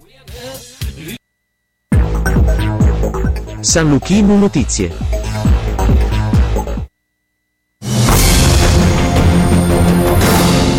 Buon pomeriggio dalla redazione. In evidenza il G20 che si è ufficialmente aperto stamattina in una Roma blindatissima con le parole di Mario Draghi. Il presidente del Consiglio ha detto il multilateralismo sia l'unica risposta possibile ai problemi di oggi. L'accordo sul clima, grande tema del vertice, appare in bilico per l'irremovibilità della Cina sui tempi per portare a zero le emissioni. E si apprende che nel corso del G20 è stato espresso un ampio e trasversale sostegno all'accordo raggiunto sulla tassazione minima globale. Lo si apprende da fonti diplomatiche che spiegano come il sostegno relativo alla tassazione minima globale sia stato manifestato esplicitamente dagli Stati Uniti e da paesi come Brasile, Francia e Corea, mentre il leader russo Vladimir Putin, intervenendo in videoconferenza, ha invitato il G20 a lavorare sul riconoscimento reciproco dei certificati di vaccinazione. Passiamo all'emergenza sanitaria. Nell'ultima settimana quasi un caso su quattro di Covid, il 24% del totale, è stato diagnosticato nella fascia under 20 della popolazione. In particolare sono gli under 12 che non possono ancora essere vaccinati ad avere la più elevata incidenza rispetto alle altre fasce. In età scolare il 47% dei casi è stato diagnosticato fra i 6 e gli 11 anni, il 33% nella fascia 12-19 anni e il 13% è stato diagnosticato tra i 3 e i 5 anni. Maltempo è stata una notte di pioggia, quella trascorsa nella Sicilia orientale, dove il ciclone Apollo ha dato il suo colpo di coda creando qualche criticità, come a Siracusa dove si è continuato a lavorare con le idrovore. A Catania ha soffiato un forte vento, ma le precipitazioni sono scemate e il sole è tornato ad affacciarsi. La pioggia è caduta anche nel Messinese, sia sulla costa sia nell'entroterra. Ancora cronaca, Vincenzo Palumbo chiede scusa ai familiari di Giuseppe Fusella e Tullio Pagliaro, i giovani di 26 e 27 anni che ha ucciso a colpi di pistola credendoli ladri. Ricordiamo il fatto è avvenuto a Ercolano in provincia di Napoli. Il suo legale, l'avvocato Francesco Pepe, spiega Palumbo non voleva uccidere, anche lui è profondamente addolorato. Aspettiamo che la magistratura faccia il suo lavoro. Lo sport il calcio dalle 15 a Bergamo in campo Atalanta e Lazio per il primo anticipo dell'undicesima giornata di Serie A. Sul fronte formazioni in attacco Gasperini conferma Zapata mentre Sarri lancia Luis Alberto. Alle 18 Verona Juventus, alle 20.45 20.45 Torino-Sampdoria. Domani le altre partite spicca il posticipo Roma-Milan. E con questo è tutto, a più tardi.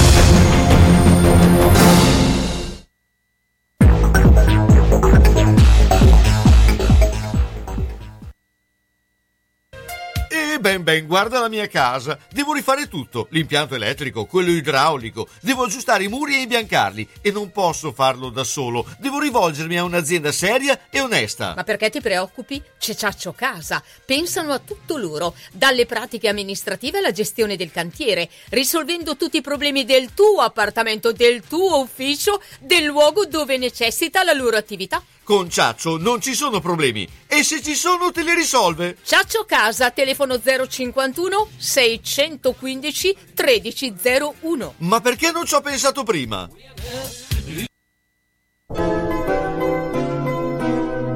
Sono le 15 e 4 minuti.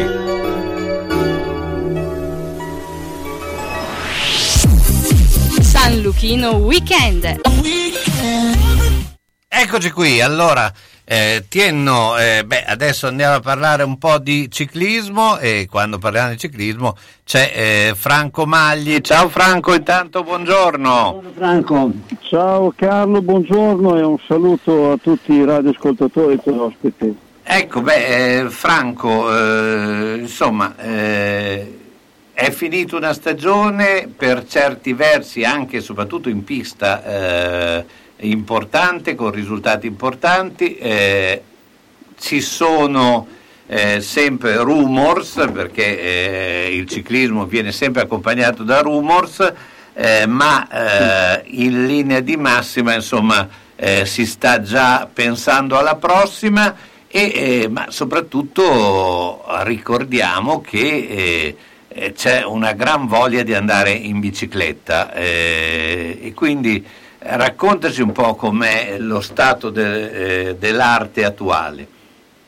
Ma lo stato attuale è che andiamo a concludere una stagione sicuramente migliore di quella che è stata il 2020.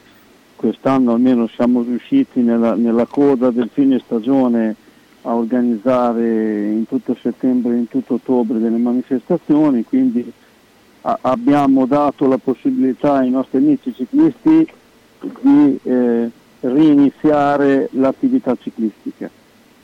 Sicuramente non sguardi passati, però credo che ci dobbiamo accontentare perché comunque sia siamo riusciti a ripartire, si è portato a casa con la ciclistica Bitone un campionato italiano, il decimo per la verità, e i nostri soci e amici ciclisti hanno risposto bene eh, anche calcolando le normative Covid a quello che noi siamo andati a organizzare, quindi andiamo ad approcciarci al 2022 con ottimismo, con eh, l'avvicinamento al campionato italiano che si organizzerà a Bologna nel 2023, con l'avvicinamento al campionato italiano di cronometro individuale della montagna a Bologna e poi speriamo di riniziare la stagione 2022 già dalla prima domenica di marzo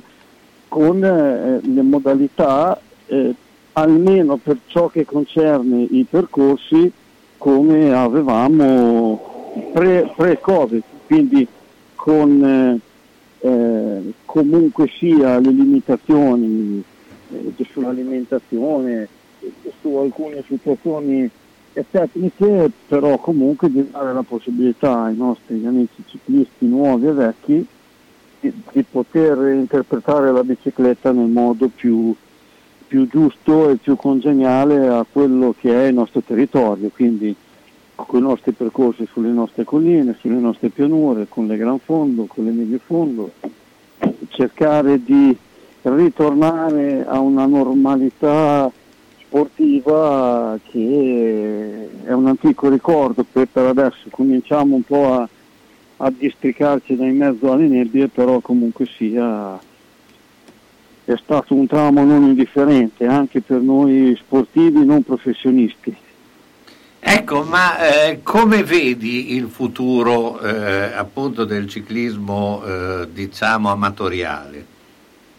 Ma lo, lo vedo sotto l'aspetto cicloturistico, lo vedo che sotto certi aspetti il cliché classico piano piano sta andando a scemare a favore delle medio fondo e dei percorsi corti pedalabili. Perché comunque il, il cliché del vecchio ciclo raduno, del vecchio cicloturismo è soprattutto ad appannaggio delle persone già come me mature. Il ciclismo moderno, il ciclismo nuovo è un po' diverso, quindi eh, c'è un, un approccio eh, diverso, quindi l'età eh, media eh, porta ovviamente alle modifiche del caso, quindi molte più donne in bicicletta, molti più ragazzini con le famiglie che si approcciano alla bicicletta, quindi speriamo che in mezzo a tutti questi ragazzini, in mezzo a tutte queste famiglie che portano i bimbi e i ragazzini fuori, che magari si nasca qualche campioncino di casa nostra, eh, oltre a Fortunato e oltre a Velasco magari di, di poter raggiungere qualche altra perla eh, al nostro territorio. Ecco, eh, beh, eh, ricordiamo anche una cosa, eh, quante sono le società che fanno ciclismo eh, eh, non solo dal punto di vista diciamo, amatoriale ma anche dal punto di vista agonistico? Ma, mm, sul nostro territorio, nel comitato provinciale di Bologna, fra quelle, come dicevi tu, che eh, si approcciano alla bicicletta nelle varie specialità, siamo attorno alle 80 società sportive. Sono purtroppo calate perché alcune realtà eh, per età anagrafica purtroppo e per non eh, avere potuto avere un rinnovamento all'interno del, della propria realtà, tipo la Forti Liberi, società storica del nostro territorio con più di 50 anni di, di storia, purtroppo assieme agli amici di Cavazza l'anno scorso al DLF eh, hanno chiuso bottega perché purtroppo non ci sono volontari, non ci sono nuove leve che abbiano la voglia di potersi mettere in discussione per eh, far andare avanti questi circoli e queste società sportive. Ormai i circoli aziendali dove al loro interno avevano eh, attività ludiche, attività sportive purtroppo stanno una a una scemando, quindi eh, ci adeguiamo a quello che è eh, purtroppo una situazione che noi non riusciamo ad arginare, perché comunque anche nelle società amatoriali o cicloturistiche è d'obbligo avere a carattere istituzionale delle caratteristiche ben precise, quindi ci vuole un presidente, un vicepresidente, il segretario, i consiglieri, eh, se ci sono sponsorizzazioni ci vuole eh, la partita IVA e quindi comporta avere un commercialista, quindi anche come oneri di spesa eh, sono cresciuti molto in questi ultimi anni, però comunque si vede tutto ciò come, come si dice da noi a una bega, quindi che cosa mi potrà mai succedere, c'è da firmare ovviamente delle documentazioni, c'è da avere a che fare con l'agenzia delle entrate, c'è da versare l'IVA, quindi anche per queste società sportive, cicloturistiche, c'è un, un balzello dietro comunque impegnativo, cose che fino a non tantissimo tempo fa non erano così impegnative, quindi certo. è un deterrente per chi volesse mai prendere a mano la questione eh, burocratica, organizzativa, de- decide di magari andare in una società più organizzata eh, più schematizzata dove basta pagare una tessera, mettersi maglia e pantaloncini e il discorso è finito lì. Certo. Eh, Quindi pu- purtroppo è diventata una realtà. L- la cosa che ci prende soprattutto è che non disperdiamo tutte queste persone che fanno parte di queste società che purtroppo tirano giù la seranda, che possono mettere a frutto la loro esperienza, le loro capacità, comunque inserendosi nei nuovi gruppi, nelle nuove società, con quello che sanno fare, che hanno imparato, perché comunque dà una continuità anche a quelle società più grosse, più organizzate, dove c'è comunque bisogno di una continuità. Franco, io ti ringrazio come sempre, a sabato prossimo. Franco Magli, ciao, buona giornata. Vi aspetto tutti domattina per l'ultimo ciclodono della stagione alla WISP alle ore 8 fino alle ore 10.30. Buona domenica a tutti. Ciao. Onoranze Funebri Serra Aldo propone il miglior servizio per l'ultimo saluto con ampia e accurata scelta di materiali, organizzazione seria e qualificata per ogni territorio e convenzionata Socrem. Con servizio continuato e festivo offre assistenza rispettando il decoro con ampia esperienza. Onoranze Funebri Serra Aldo è a San Giovanni in Persiceto, via Cristoforo Colombo 1, strada dell'Ospedale Nuovo. Telefono 051 82 69 90 oppure 338 77 81 890. Onoranze Funebri Serra Aldo garantisce l'ultimo saluto con delicatezza e professionalità. Autocarrozzeria Losi ripara il veicolo in sole 24 ore. Dal 1961, riferimento per l'auto di ogni marca, da riverniciare, lucidare, con esperienza e professionalità. Autocarrozzeria Losi, via Marconi 109 a Casalecchio, telefono 051 57 13 54 www.autocarrozzerialosi.it Hai un giardino da sistemare e non sai chi chiamare? L'azienda Rizzi Silvio è specializzata in lavori di potatura, manutenzione del verde pubblico e privato, abbattimento alberi ad alto fusto e creazione giardini. La grande esperienza maturata, lo staff competente e sempre disponibile e le attrezzature all'avanguardia fanno della società un punto di riferimento per tutto il territorio bolognese. I servizi spaziano dalla progettazione alla realizzazione di aree verdi e impianti di irrigazione. Si eseguono inoltre interventi di potatura in free climbing, idrosemina, salatura strade e sgombero neve. Affidati a veri giardinieri Rizzi Silvio, professionisti da oltre 25 anni ad Argelato in via Nuova 66 secondo, telefono 335 526 7202 www.rizzigiardinaggio.it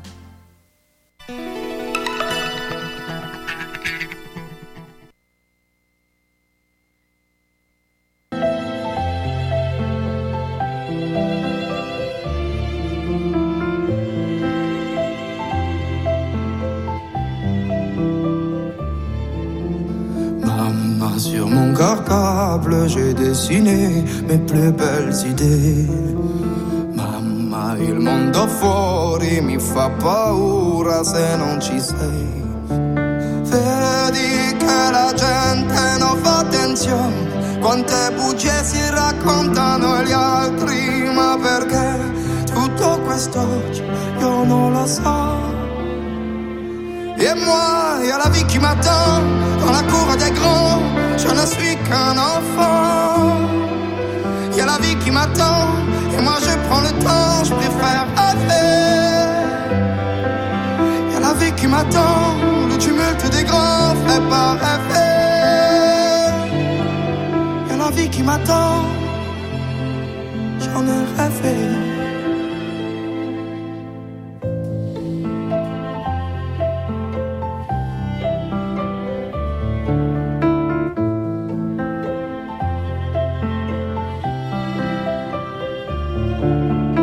Maman, sur mon cartable, je dessinais mes plus belles idées. Maman, tu seras fière juste pour te plaire, promis, juré.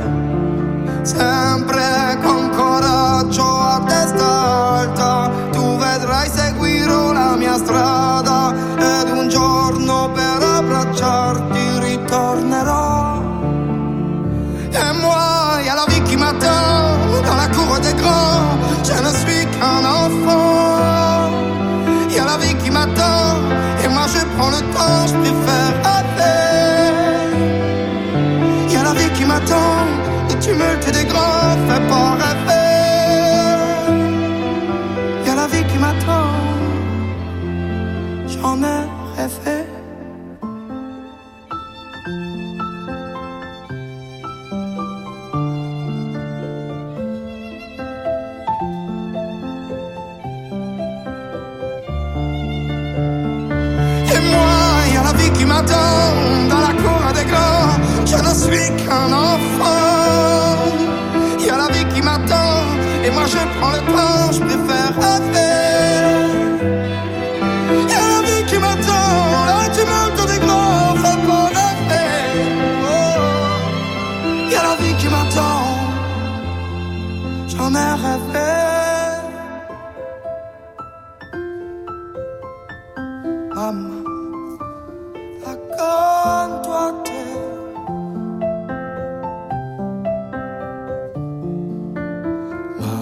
Allora, ragazzi, eh, è arrivato anche Fabrizio. Ciao Fabrizio. Ciao ragazzi, carichi come sempre, pronti per questo weekend lungo. Esatto, lungo, ma non lungo per eh, eh, Gigi Terrieri perché è già sul piede di guerra, perché eh, lui eh, domani avrà una partita estremamente importante.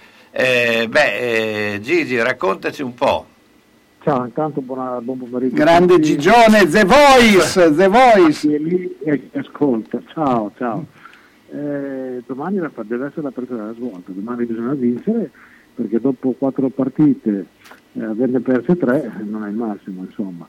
Quindi, vabbè, ci sono tante scusanti, ci possono essere, puoi perdere bene, puoi perdere male, però il risultato è sempre quello che hai perso. Quindi eh, vincere, magari giocando male e vincere, piuttosto che giocare bene e perdere. È un po' catalanica questa Esatto. da, da- da catalano, insomma, questa massima. Sì, meglio, sì, sì, esatto, m- esatto. meglio vincere giocando malissimo piuttosto che perdere giocando benissimo. Ma diciamo che Conte la eh, Lazio ha fatto in, a Bergamo. nel frattempo Tieno ci dice che Sì, la Lazio Tieno, si- no, anche perché Tieno è sembra, sai, lo scolaro dilige- Esatto, quello non che- diligente che, Anche che Canzolino tieno? Eh, che guarda la partita di nascosto. e poi non la fa vedere neanche a noi, vabbè, neanche, neanche noi. perché Comunque, lui ha preso un telefono francobollo che non si vede assolutamente niente, lui è dentro il telefono Mm. che sta guardando la partita e, e- e ogni tanto ci sbeffeggia. Eh, no, vabbè, è chiaro che sai... No, allora però vedi Gigi... Eh? Col- col grandi- mi figuro già a Tieno col grandiolino e il colletto bianco in tocco. È un bello spettacolino, un bello spettacolo. Buon gustaio. No, ve- no, vedi eh, Gi- Gigi, il problema è, allora, se dopo quattro partite ne, ne perdi tre però giochi bene, secondo me non è un segnale preoccupante perché comunque alla lunga il bel gioco alla fine vince, cioè è ne- nel breve magari, tipo- però è chiaro che fare qualche punto potrebbe aiutare. No, ma eh, domenica a Scafati abbiamo perso malissimo. Eh, Ecco, 20 questo è un dramma. problema, Insomma, già questo è- non è bellissimo, anzi non è bello per niente proprio. Eh, però da dire che eh, è, rientrato, eh, è rientrato il play, che sia titolare o, o la sostituzione del titolare, comunque finalmente c'è un play che gioca e che vede il gioco. Eh, l'americano di colore eh, ha ha passato una settimana con dei guai a una caviglia, quindi eh, ha giocato, ma ha giocato in prestito, insomma, per modo di dire. Però eh, sta di fatto comunque che si è perso male, ecco. E quindi dopo una settimana buona, una settimana nella quale c'è stato anche l'amichevole con la Fortitudo, mm, loro erano in 5, noi eravamo in 7. E come l'hai visto? Come l'hai vista la F? Eh, Dimmi, di pur sinceramente, no, no, ma di sinceramente perché è importante sentire una voce vera come la tua. con quelli che c'erano ha fatto quello che poteva, che non, non c'erano titolari, c'è rientrato Mancinelli, eh, questo è un buon segnale per loro. Però Anche se c'è qualcuno che dice che Mar- Mancinelli è, un, eh, è quasi un valore non aggiunto, un valore disgiunto. In questo momento c'è qualche voce autorevole, senza far nomi, che ha detto che Mancinelli potrebbe essere invece una, un, così, diciamo, un problema averlo. Però vabbè, eh, non- vediamo. non lo so, eh, ultimamente negli ultimi anni qualche cosa di buono ha sempre fatto. Ah, quindi, certo. ehm, tirargli la croce addosso subito così improvvisamente eh, ha, ha la sua età, è un 83, quindi ha 38 anni, quindi la stanchezza è un po' assente, insomma il fisico è logorato, ha fatto anche un figlio, quindi è ancora più stanco. dovrebbe essere. Ma sai, poi quando partorisci è sempre un problema. No, scherzi a parte, ehm, ho visto che hanno giocato per quello che potevano giocare, cioè uno dei, dei due americani che c'era è un odore d'Italia, quindi non Sì, è sì, che è una grande spinta. Eh, Ferrara ha giocato molto bene. Ecco, c'è, c'è questo da dire, che col play nuovo, cioè col play nuovo con Vencato che è rientrato dopo, sei mesi, do- dopo è da giugno, è stato operato a giugno a un ginocchio, è rientrato e si vede già che qualcosa cambia, insomma, rispetto alle prime tre partite, alle prime quattro partite, eh, con lui in campo è un'altra storia, insomma, si- si- si ognuno gioca nel suo ruolo, quantomeno, e non sono soltanto le, le due guardie che devono portare la palla al posto del play. Eh, I lunghi qualcosa di meglio hanno, hanno fatto, domani vi ripeto, è una partita con San Severo, contro San Severo che eh, è da vincere, San Severo è in, eh, in striscia positiva, ne ha vinte due in fila, è allenato da Luca Becchi che a Bologna conosciamo bene, eh, ripeto, domani è una bella partita, deve essere una bella partita. Gigi, come spieghi la eh, sconfitta a Napoli della Virtus?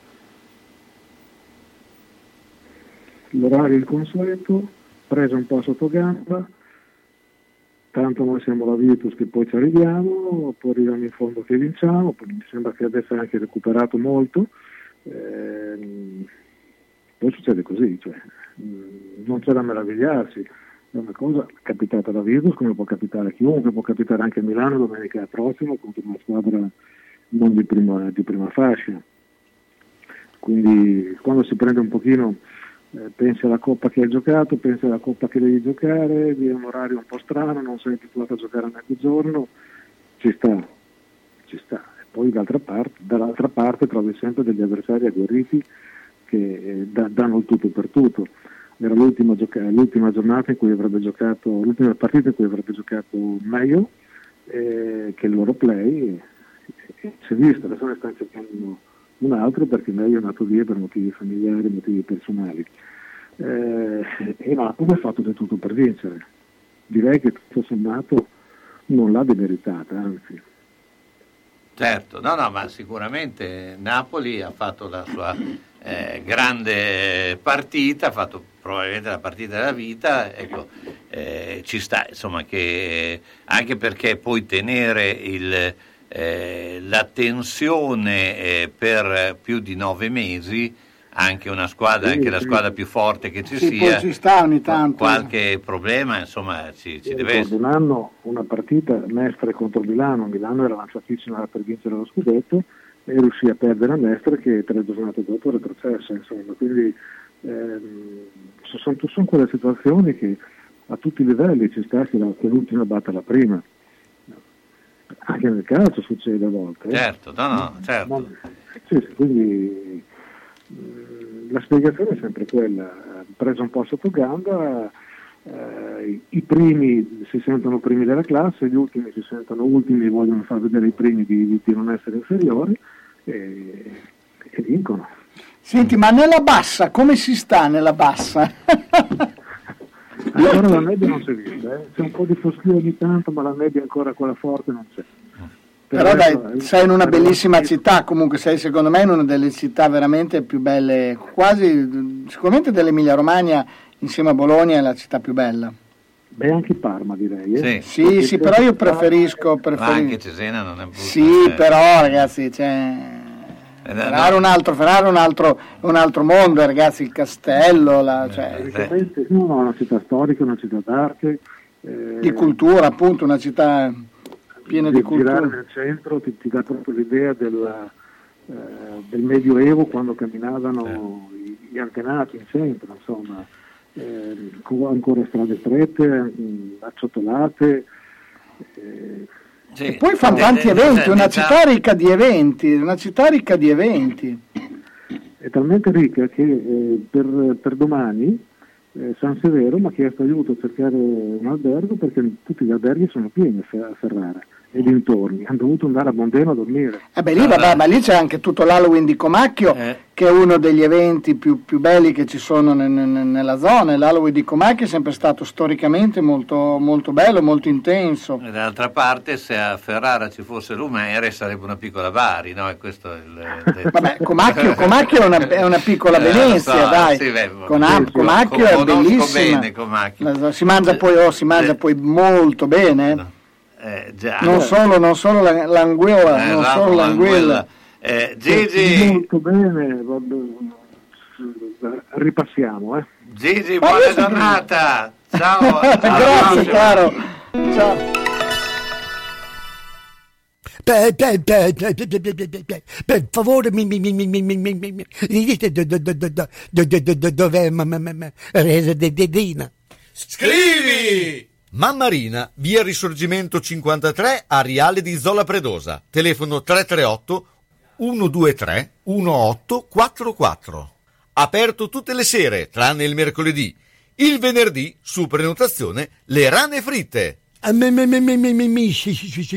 Sapete dire dov'è la, scuola per, balbuzienti? È eh, qui di dietro, dietro l'angolo. Mottetti troppo breve. Scrivi questo numero 389 6854 137. Chiama al Ciapiner Multiservizi a vostra disposizione per pronto intervento in elettricità e idraulica, sistemazione finestre e tapparelle, ristrutturazioni edilizie, appartamenti, bagni, cucine e manutenzione condomini. Trasporto e traslochi in Bologna e dintorni. Sgombero cantine, appartamenti, garage e solai con smaltimento. 389 68 54 137 Al Ciapiner Multiservizi 389 68 54 137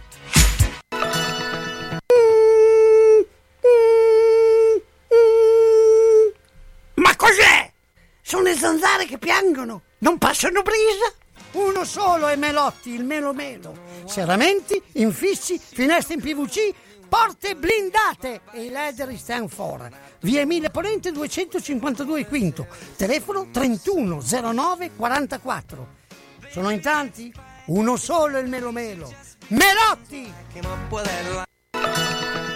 Ahimè Ciccio, purtroppo hai una parte di te che non si muove. Però mi hanno detto che da Massetti ha dei materassi che sono incredibili. Sai che risultati?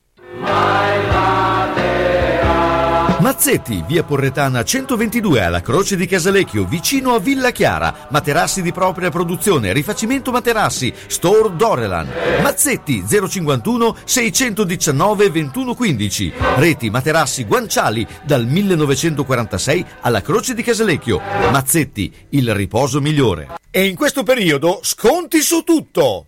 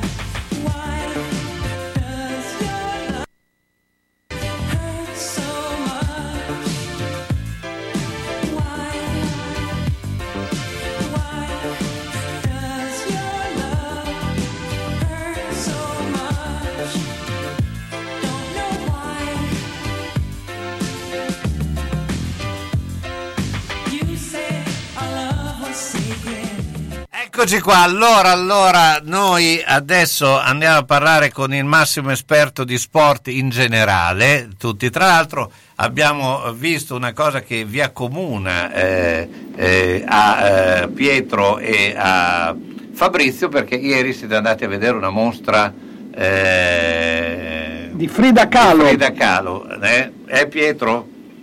Esatto, esatto, molto bella la preview della mostra a Palazzo Belloni, consiglio a tutti di andarla a vedere, racconta anche la storia della pittrice, vero Fabrizio? No, assolutamente, è proprio la, cioè è una mostra proprio che raccon- eh, narrativa, un grande storytelling per far vedere eh, cimeli, foto, eccetera. Poi chiaramente tu hai mo- ti sei subito fatto la foto con le due, No, con le no, due però, modelle. però però ha fatto la foto con scritto la mostra, che non Sì, si sì, capisce quale no, delle due no, sia. no, però cioè, tu hai beccato le due Eh, stangone, sì. peraltro truccate benissimo, truccate Beh, benissimo. però abbiamo ancora il dubbio di sapere chi sono delle due, le due la mostra. eh. Era il quadro dietro. No, no. No, comunque sì, è vero, molto, molto, molto immersiva, molto experience, è un qualcosa di, di- di- anche, anche il musicista, insomma. Sì, c'era- anche l'abbigliamento. Eh, Esatto, esatto. Ri- Entri un po' in, una- in un'atmosfera, cioè ti proietti nel mondo di Frida Kahlo. Tra l'altro non sapevo che avesse avuto anche una relazione con Trotsky, questo mi, mancava. Ti mancava, tu cioè, sei molto geloso di questo perché... Di Trotsky, eh, era di un Trotsky. po'... Comunque sì, insomma, è bello, è bello comunque Pietro quando a Bologna, insomma, facciamo anche tutti questi eventi che portano movimento, dai, alla fine la cosa positiva è questo, credo, no? Sì, non, non solo sport ma anche cultura, ecco, vedi, noi parliamo di tutto. Noi, beh, noi siamo così, d'altra parte questa trasmissione ha questo elemento, cioè deve parlare un po' a 360 gradi. Eh, ma eh, però eh, io inizierei però dal, dal tennis perché c'è questa situazione dove eh, Skinner eh, è entrato nei primi otto, ma eh, l'entrata di, insomma, di Skinner fa sì che eh, si eh, mette, si accantona un po' Berettini. Eh, poi vabbè, ci sta che adesso sta facendo un grande torneo, però insomma, eh, insomma ne abbiamo due negli otto, no? Eh, se non mi sbaglio Sinner dovrebbe essere eh, nono eh, con la vittoria su Rudd, però potrei sbagliarmi. No, deve essere andato già ottavo nella classifica. a ottava, ecco, allora mi sbaglio io. Ehm, sì, diciamo che Sinner è un po' eh, l'astro nascente, soprattutto per l'età, perché a 20 anni ha davvero ancora tanti margini di miglioramento, soprattutto su battuta e dritto, però sta facendo vedere cose veramente importanti e, e secondo me non deve mettere in secondo piano quello che ha fatto Berrettini eh, in questi anni e a Wimbledon in particolare, quindi eh, davvero dobbiamo essere orgogliosi di questo momento straordinario del tennis italiano, ci sarà mh, la nuova edizione della Coppa Davis a fine mese, tra l'altro probabilmente riuscirò ad andarla a vedere contro gli Stati Uniti e sarà un bel momento per, eh, così, per tifare i nostri azzurri. È vero, è vero. Senti, ma lui co- tu prevedi veramente che possa diventare un big a livello mondiale? Beh, tanto Nel c'è già. No, è già, però sai, oh, quante volte abbiamo visto questi, queste quasi meteore, o per- insomma, invece volevo capire da, da qua- da grande esperto quale sei, se prevedi veramente per lui un grandissimo futuro. Ma eh, secondo me eh, ne ha tutte le possibilità di rimanerci anche perché appunto già è ad altissimi livelli, eh, soprattutto in un tennis che sta cambiando perché c'è questo passaggio generazionale tra i vari Djokovic, Nadal, eh, Federer verso i nuovi che hanno un tennis che è quello di Sinner Eh, e lui lì secondo me ci può stare perché ha una grande forza mentale eh, anche nei momenti magari meno fortunati di questa stagione eh, lui ha dimostrato che sa mettersi lì testa bassa col suo staff eh, e rimettersi a lavorare sui suoi punti deboli per trovare mh, nuove armi magari eh, anche per variare il gioco, che fosse un po' eh, la sua mancanza attuale. Io sono convinto che essendo allenato anche molto bene posso davvero fare una grande carriera per tanti anni, quantomeno ovviamente ce l'auguriamo tutti.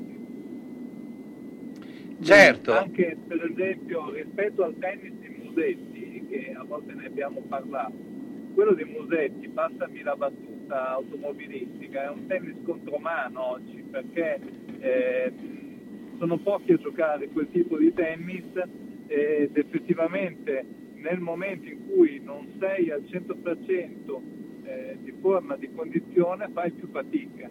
Questo lo sta dimostrando un po' purtroppo nella flessione di rendimento che sta avendo. Quello di Sinner, quello anche di Berrettini, sono tennis più moderni come si gioca oggi. Beh, eh, ti volevo chiedere, sei contento che Vidal ha scelto una panda? Che il suo Sì, sogno era avere una sì, l'ho vista l'altro giorno quella foto, tra l'altro ricordiamo ai nostri ascoltatori che era la panda quella diciamo non proprio degli anni 80 però eh, quella non la- l'attuale, quindi proprio il classico pandino che è- vede che è una macchina molto amata anche dai calciatori perché se non ricordo male anche eh, Roberto Baggio eh, ne aveva postato una foto, lui è un cacciatore, e la Panda 4x4 cui andava a caccia eh, e anche Sergio Ramos eh, aveva messo una foto, probabilmente in quel caso era una versione spagnola della Seat, ehm, non, non la Panda, però si vede che è una macchina che piace anche ai calciatori. Ma è una macchina comoda, dai, una Sì, macchina no, ma per, per- certi è molto... eh, insomma, ha fatto un po' la storia, eh, la- Ma diciamo che la Panda, la Diane, eh, quelle- sono quelle macchine che rimangono anche per il loro design, no? Eh, eh, entrano un po' Sì, nel... perché comunque anche nello stesso Maggiolone sono, sono quelle macchine che effettivamente all'epoca eh, erano abbastanza particolari e dopo poi hanno fatto della, della loro linea la praticità, la robustezza e i loro punti di forza per tanti tanti anni. Parliamo un secondo delle ragazze, eh, come insomma, eh, alti e bassi, no? eh, eh, purtroppo sì. diciamo che eh, in settimana c'è stata purtroppo la terza sconfitta in Europa su tre partite e probabilmente anche eh, la Virtus femminile ha pagato lo scotto eh, dell'esordio in Europa, non era poi semplice, eh, unitamente al fatto di aver cambiato tanto, compreso il coach, e di non avere ancora tutte le giocatrici a disposizione perché la seconda americana, la Turner, è arrivata da poco, eh, non, ha- non è ancora scesa in campo e Sabrina Cinili che è una giocatrice, l'abbiamo ricordato più volte, eh, di valore, di esperienza, eh, è ancora mh, è ferma per qualche mh, problemino fisico, quindi la squadra non è completa, eh, in campionato invece ci sono state vittorie, eh, una sconfitta contro Campobasso, eh, così che in casa che è stata abbastanza netta, eh, per cui bisognerà secondo me vedere il prossimo mese come andrà e allora si potrà fare un primo bilancio di questa squadra. Domani sera saranno impegnate a Venezia, in una partita molto importante alle ore 19 al Tagliercio contro la squadra campione d'Italia. Sarà una partita difficile, però ovviamente da seguire e da tifare. Senti, è il momento del pronostico di eh, Bologna-Cagliari che eh, ovviamente non sbagli neanche questa volta. Bisogna vincere e io dico questa volta 3 a 1 per il Bologna. Vamo là. Senti, ma io invece ho una domanda importante, ma siccome io, io sono un grande cultore, qual è il- il- la pasticceria dove si mangia la miglior torta di riso? Ormai, ormai sono diventato um, cioè, un esperto, eh, so riconoscere come cos'era Michele con Klein Grant. no? Esatto, esatto. Io, ben dato riesco a riconoscere la provenienza della torta di riso da quale pasticceria. Ma nella torta No, di eh, riso ci va l'alchermes? Eh no, l'amaretto di Saronno ci va. Ah, ecco, vedi. Eh, allora sei esperto in questo. eh. Eh, eh, no, questa è, è la base proprio. Eh beh, è fondamentale. Ecco, la domanda Era una domanda va o tra Esatto. Ma velo secondo me no. No, neanche Zucchero, per me. velo direi di no. Ah, vi, vi vedo, vi vedo Beh, ragazzi, la tua torta di riso, torta di riso, che peraltro Ma ci va il riso nella torta Eh, di esatto. ho scoperto che la conoscano solo a Bologna, Eh, beh, veramente. Solo a Bologna, come, veramente. come le torte, la torta di tagliatelle, tra l'altro. È vero, altra, altra roba che mm, impazzisco. È buonissimo. Allora, No, mi, dicono, mi, mi dicono che la fanno anche eh, in altri, in altri posti, ha una grande tradizione, però il quesito, tornando quasi seri, eh, della torta di riso che faccio è questo. Di fronte al carrello dei dolci, in cui eh, si trovano zuppa inglese, tiramisù, ehm, creme caramel, fior di latte, tutti i vari dolci al cucchiaio di tradizione, e la torta di riso, io vorrei capire quanti poi alla fine eh, scelgano la torta di riso, che poi è buona. Eh, Ma è seco- secondo me perché da noi è una cosa f- troppo casalinga, la facevano in casa, quindi non la scelgono. Probabilmente fuori dalla zona di Bologna è più facile che la scelgano. Esatto, esatto. Sì, credo che sia quello poi la differenza. È chiaro che noi l- l- se- siamo abituati a ve- vederle in casa, insomma, farsela in casa. E... Sì, è così, probabilmente, sì, sì. Sì.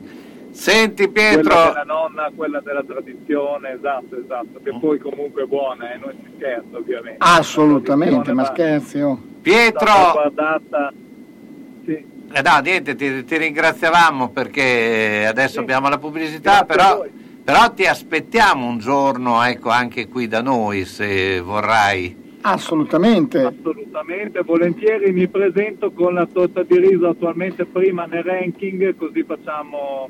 eh, Bravo, Eh, esatto. bravo, bravo. Vieni in proprio. banda. Sì, quando, eh, quando però In noi banda. dobbiamo rispettare sempre le due persone. Io ti ringrazio Pietro, ciao, buona Grazie, giornata. ciao, ciao. Centro assistenza autorizzata Singer, via Ettore Bidone 11C, zona Andrea Costa, telefono 43 50 33. Volete riparare la vostra macchina per cucire Singer o qualsiasi altra marca? Centro assistenza Singer, via Ettore Bidone 11C, zona Andrea Costa, 43 50 33. Dal lunedì al venerdì, centro assistenza Singer, via Ettore Bidone 11C. L'unico autorizzato Singer! Non fidarti delle imitazioni. Vai in via Ettore Bidone. Lì ci sono i buoni. Pieno rispetto dell'ambiente è la filosofia di Ara Rino. Ci occupiamo della compravendita di rottami ferrosi e metallici e siamo autorizzati al recupero di rifiuti in ferro, acciaio e ghisa, di metalli non ferrosi e loro leghe e al trasporto e stoccaggio di rifiuti non pericolosi. Siamo iscritti all'Albo Nazionale Gestori Ambientali. Ara Rino è a Castelmaggiore in via Magnani 5D, telefono 051 50 51 46. Una mia amica è stata nel paese dove si mangia più frutta. Dove? A Macedonia. A proposito, non vedo più la signora Arancia fare la spesa. Ah, per forza, mandarino, ortofrutta vasta. Via Saragossa 91A. Telefono 051 64 46 426. Frutta, verdura e primizie di alta qualità. Vasta è un bolognese. Si noi bolognesi non scherziamo, eh? Eh, frutta basta, se vuoi star bene. Sono stata in garage, pieno, sono stata in cantina, tutto pieno, non ci si muove più, perché tutte le volte che o cambiamo i mobili, ah, cosa dici te? Può sempre essere utile un domani. A forza di dire così, non si gira più né in cantina né in garage. Sai che ho saputo da una mia amica che a Crespellano c'è Mercatopoli, lì portiamo un po' di mobilio, quello che abbiamo lì che non si gira più e loro ci danno i soldini. Hai capito? Lì raccolgono tutta la roba vecchia e usata. Bene, rimani anche te lì? Spiritoso. Mercatopoli a Crespellano, via Provinciale 43, 051 672 02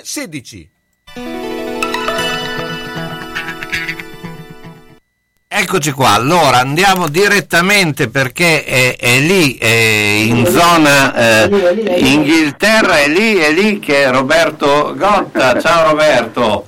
Ciao, ciao, ciao. Ciao caro, dove sei? Ciao.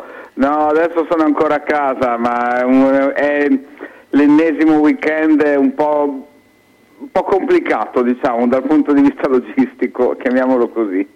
Perché dove ti muovi? Dove ti muovi? Perché ho fatto fino alle 5 e mezzo di stanotte la telecronaca di baseball a Milano. Sono tornato a casa e questa notte ritorno a Milano a fare un'altra partita.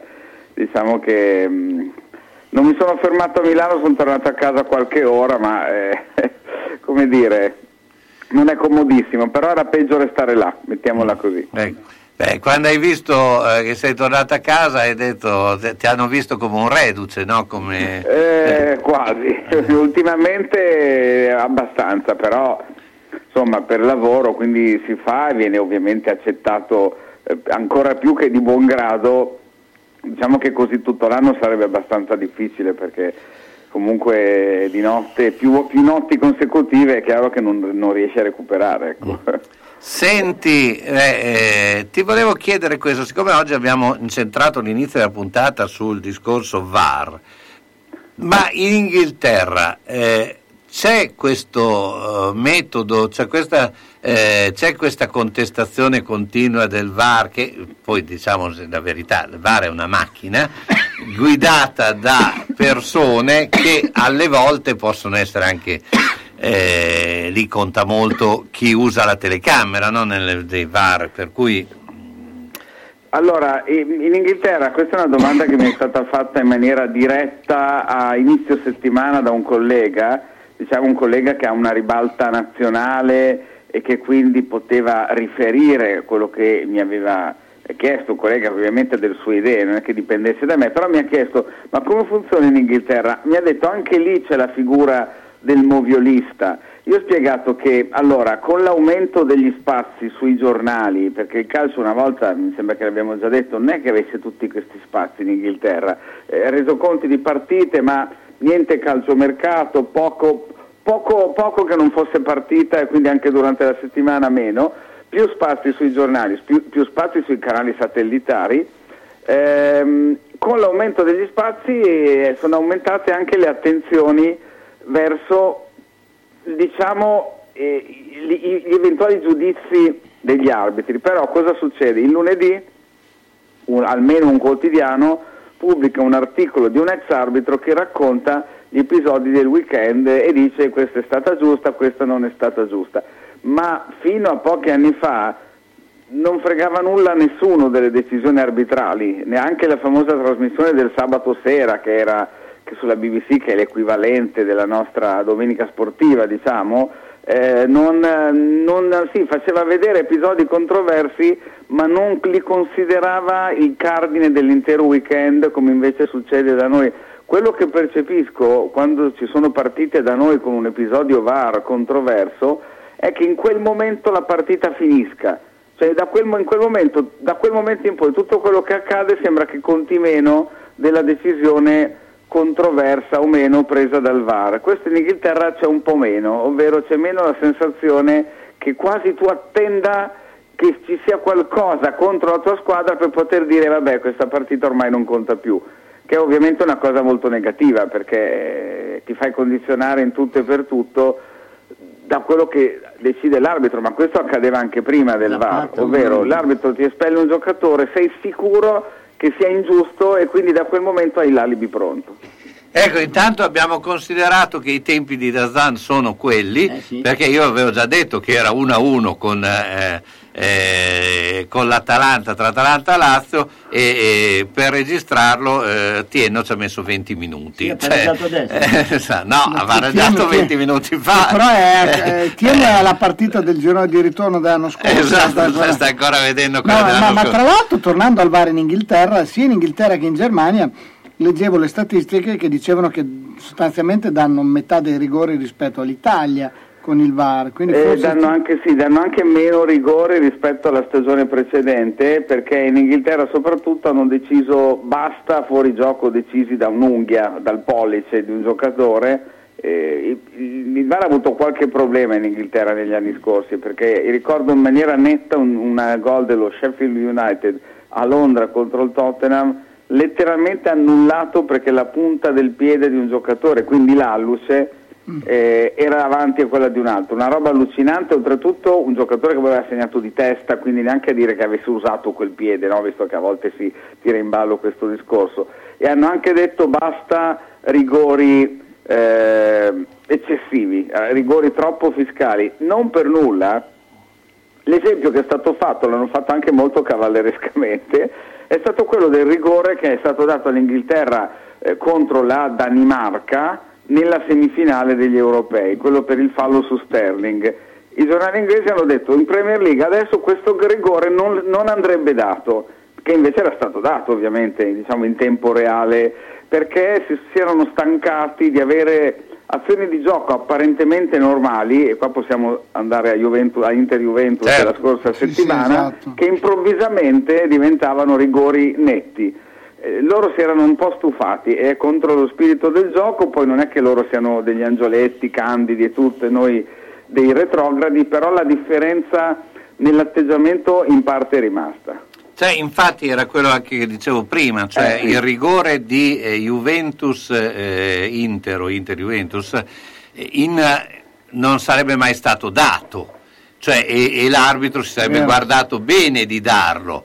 Con eh, il VAR in questa situazione hai la scusante di dire sì, l'ha detto il VAR e l'arbitro se ne Certo, tira esatto, fuori, no? Esatto, esatto. Però se io quando, quando io vabbè, ero impegnato nella telecronaca, ma ho visto quasi in tempo reale il dopo, come se fosse in tempo reale, e, io mi sono chiesto da dove salta fuori quel rigore. Certo. No, anche perché, perché se noi guardiamo tutte le fasi di gioco di una partita, cioè alla fine eh, saremmo fermi sempre perché eh, ci sono tutte le squadre che stazionano in area eh, eh, mezz'ora, cioè voglio dire, e Sì, de- degli sì. episodi di quel genere lì ce ne sono un numero esagerato, no? Se- Sì, sì, sì, infatti. Beh, poi anche tornando a Bologna-Milan di sabato, eh, non tutto è così. Eh, è vero che lì magari c'è stato un po' più fallo da ultimo uomo, l'entrata abbastanza pericolosa per la seconda espulsione. Eh, lì era un po' più netto perché il piede andava proprio a colpire la caviglia in maniera pericolosa, però il sospetto che una volta questi mh, falli sarebbero stati puniti in maniera meno severa resta. È anche vero che, eh, ahimè, il- lo sport cambia, ehm, anche nel basket veniamo mh, fischiati da tanti anni o non fischiati, eh, cioè non fischiate certe azioni di gioco che una volta, famoso discorso dell'infrazione di passi nell'NBA, a un certo punto l'NBA ha riconosciuto che ai giocatori viene concesso, soprattutto a quelli famosi, importanti, di fare un mezzo passo in più prima di mettere giù la palla e partire in palleggio. Però con l'atletismo che hanno questi, mezzo passo in più vuol dire che ti vanno via.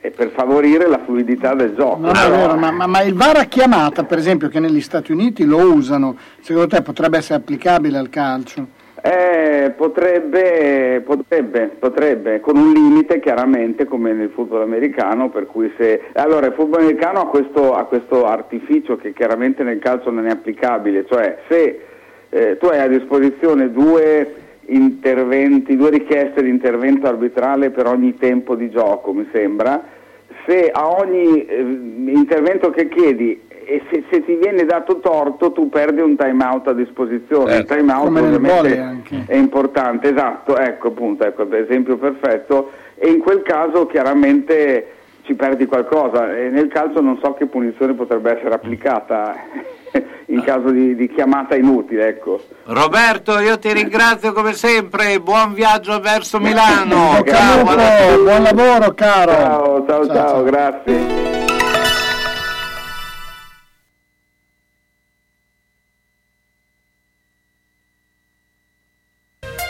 E ben ben, guarda la mia casa. Devo rifare tutto, l'impianto elettrico, quello idraulico. Devo aggiustare i muri e imbiancarli. E non posso farlo da solo. Devo rivolgermi a un'azienda seria e onesta. Ma perché ti preoccupi? C'è Ciaccio Casa. Pensano a tutto loro, dalle pratiche amministrative alla gestione del cantiere, risolvendo tutti i problemi del tuo appartamento, del tuo ufficio, del luogo dove necessita la loro attività. Con Ciaccio non ci sono problemi. E se ci sono te li risolve. Ciaccio Casa, telefono 051 615 1301. Ma perché non ci ho pensato prima? San Luchino Notizie.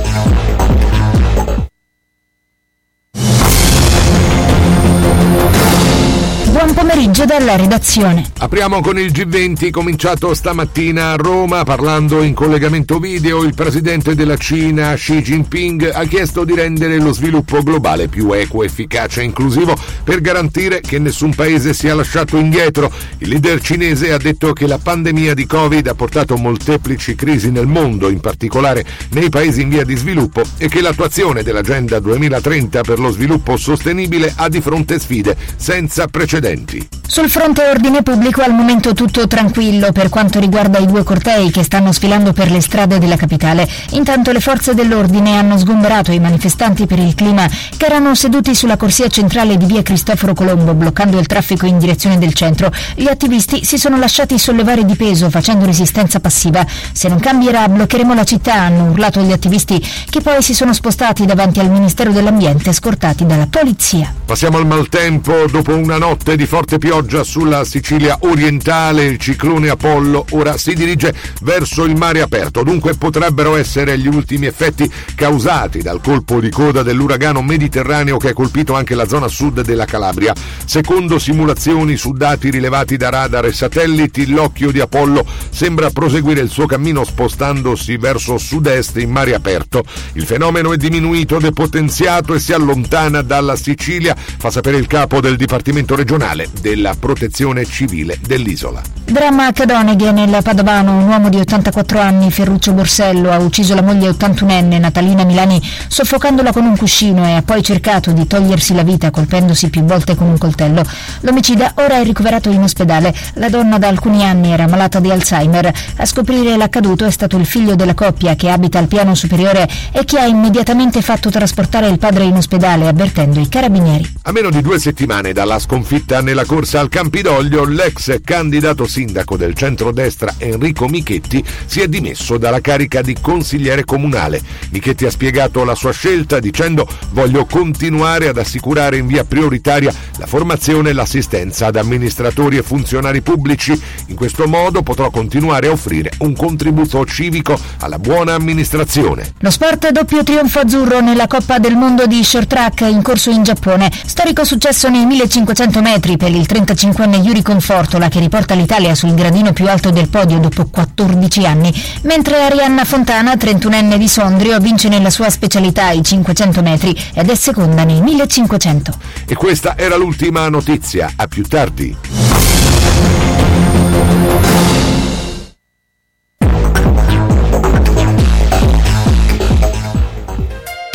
Ben ben, guarda la mia casa. Devo rifare tutto, l'impianto elettrico, quello idraulico. Devo aggiustare i muri e imbiancarli e non posso farlo da solo. Devo rivolgermi a un'azienda seria e onesta. Ma perché ti preoccupi? C'è Ciaccio Casa. Pensano a tutto loro, dalle pratiche amministrative alla gestione del cantiere, risolvendo tutti i problemi del tuo appartamento, del tuo ufficio, del luogo dove necessita la loro attività. Con Ciaccio non ci sono problemi e se ci sono te li risolve. Ciaccio Casa, telefono 051 615 1301. Ma perché non ci ho pensato prima?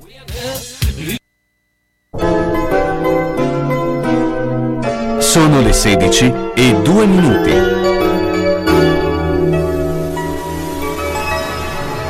Allora, allora, allora, andiamo direttamente a, eh, sul tatami perché domani eh, al Judo Club Castenaso c'è un grande avvenimento e Simonetta eh, Mignardi è lì già pronta, eh, anzi penso che dormirà in palestra. Eh, Simonetta, ciao, buongiorno.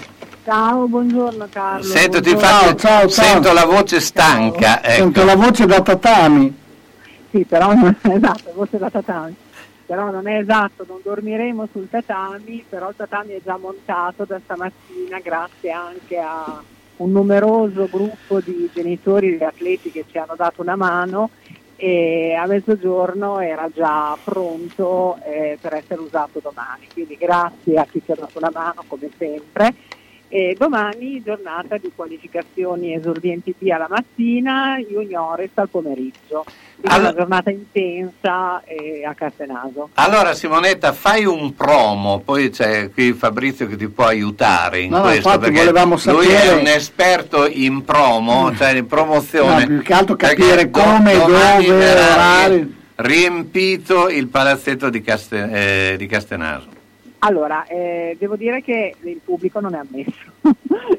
Perfetto, abbiamo Vabbè, risolto il promo. pubblico abbiamo starà dato- fuori. Ecco, facciamo un promo relativo. Eh, il pubblico non è ammesso, sempre in osservanza delle normative Covid. Abbiamo ritenuto di non eh, prendere dentro, di, di fare assembramento, di prendere dentro molta gente, quindi ci saranno sicuramente gli atleti, naturalmente i tecnici di- delle Ma eh, scusa, eh, però è una scelta vostra perché ci potrebbe essere una percentuale oppure gli atleti Allora, sono scelta- considerati parte, cioè eh, come, come viene? Eh, Allora, questo è interessante eh, perché eh, Era ammesso un familiare a- per ogni atleta. È chiaro che il familiare spesso non si muove da solo, si muovono mamma e papà, Ah, certo. a volte si muovono anche i nonni. Per cui dopo dover fare una scelta su chi entra e su chi resta fuori diventava un po' delicata come cosa. Il maestro Trazzi ha, secondo me, giustamente deciso di eh, lasciare il pubblico fuori, di consentire l'accesso solamente agli addetti ai lavori, quindi gli atleti e i tecnici di gara, perché diventa, diventa veramente difficile dire a un genitore tu entri e a quell'altro no. Quindi l'accompagnatore in questo caso rimane fuori. Esattamente. Quindi avete, avrete organizzato dei punti di eh, ristoro per gli accompagnatori perché Sì, ovviamente noi abbiamo il bar della nostra struttura aperto da domani mattina alle 7 e mezzo in poi, e quindi eh, il punto di ristoro c'è.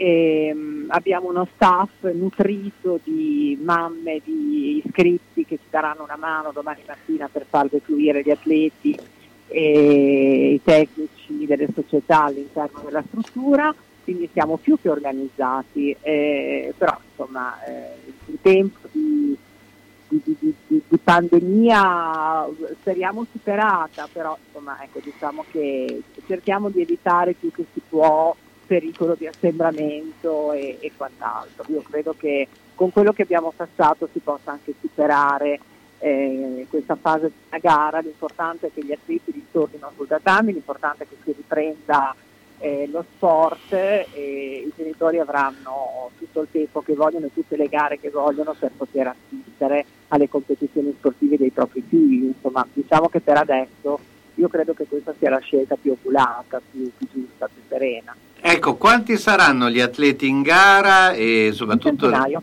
un centinaio e le categorie hai detto Eh, sono gli esordienti B alla mattina, quindi ragazzini alla mattina, juniores eh, al pomeriggio. ecco eh, come, eh, come sono state fatte le, le, eh, le- le- le, diciamo, le griglie di, di- di scontro Guarda, questa è una gara, è un evento organizzato dalla nostra federazione.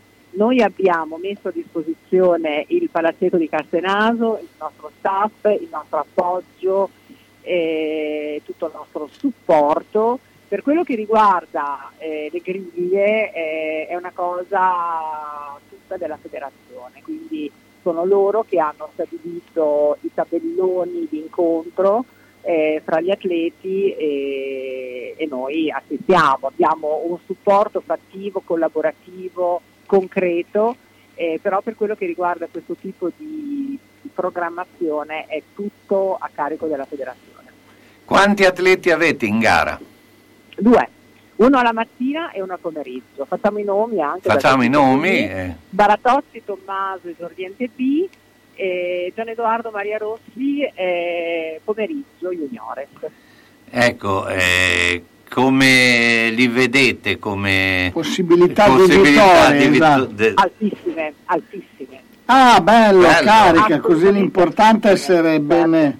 eh, do- dopo questo Beh, si insomma. sentiranno un po' responsabilizzati dopo quello che Io, io direi che insomma, questo si deve pensare, inutile che mandiamo degli atleti in gara se pensiamo che non, non abbiano le chance per portare a casa un riconoscimento, cioè, altissime. E loro cosa ne dicono? Sono d'accordo? Assolutamente sì. Bene. Bene, beh, insomma, Mezza vittoria viene a casa così, eh. ecco, beh, insomma, l'importante è essere carichi. Beh, no, ma sicuramente, anche perché voglio dire, non è che la vostra sia società non abbia degli atleti di, di valore, per cui eh, quello è Sono sicuro- ragazzi che si allenano bene, si allenano spesso, eh, sono sempre in palestra gli allenamenti che ci sono, quindi insomma le chance le hanno poi. insomma. In, que- in questo il maestro Tratti potrebbe essere molto più dettagliato di me.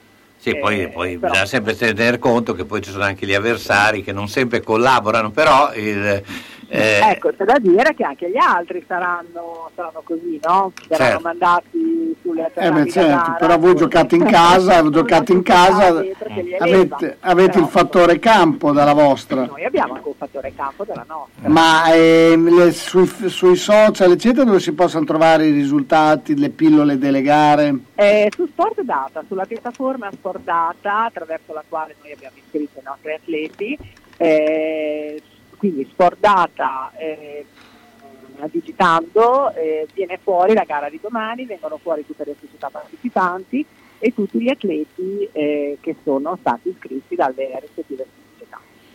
Ecco, eh, invece per quanto riguarda il resto dell'attività, eh, insomma, domani c'è questo appuntamento, però voi eh, siete più che mai impegnati nelle varie eh, attività eh, quasi quotidiane no, del judo. Il resto dell'attività continua a tutto piano, continuano i corsi il lunedì, il martedì, il mercoledì, il giovedì e il venerdì, perché noi adesso siamo impegnati tutte le sere in palestra, la domanda è molto alta e noi abbiamo cercato di accontentare tutti eh, aprendo i corsi anche il lunedì e il giovedì dalle 16.45 alle 17.45, corsi bambini, eh, per poter eh, spalmare un pochino presenze anche nelle altre serate, diventavano veramente tanti, numeri imbarazzanti il martedì e venerdì, quindi abbiamo dovuto aprire anche il lunedì e il giovedì. Il corso amatori è il mercoledì sera e, e il sabato pomeriggio, quindi fra poco eh, alle 17 ci sarà il corso amatori, quindi praticamente noi siamo tutti i giorni in palestra, eh, chi ci vuole contattare lo può fare sempre perché si trova sempre e, e non ha difficoltà a fare lezioni di prova gratuite perché la presenza è assidua, quindi noi ci siamo sempre, chiunque trova eh, la, sua, la, la sua serata o il suo pomeriggio, la sua chiave di, di- di prova quando vuole venire, non ci sono problemi. Bene. Eh, ma eh, mi, mi chiedevano per un amatore quanto eh, può, cioè quant'è il- l'impegno di allenamento? Sono due, allora noi facciamo due allenamenti, il mercoledì sera e il sabato pomeriggio.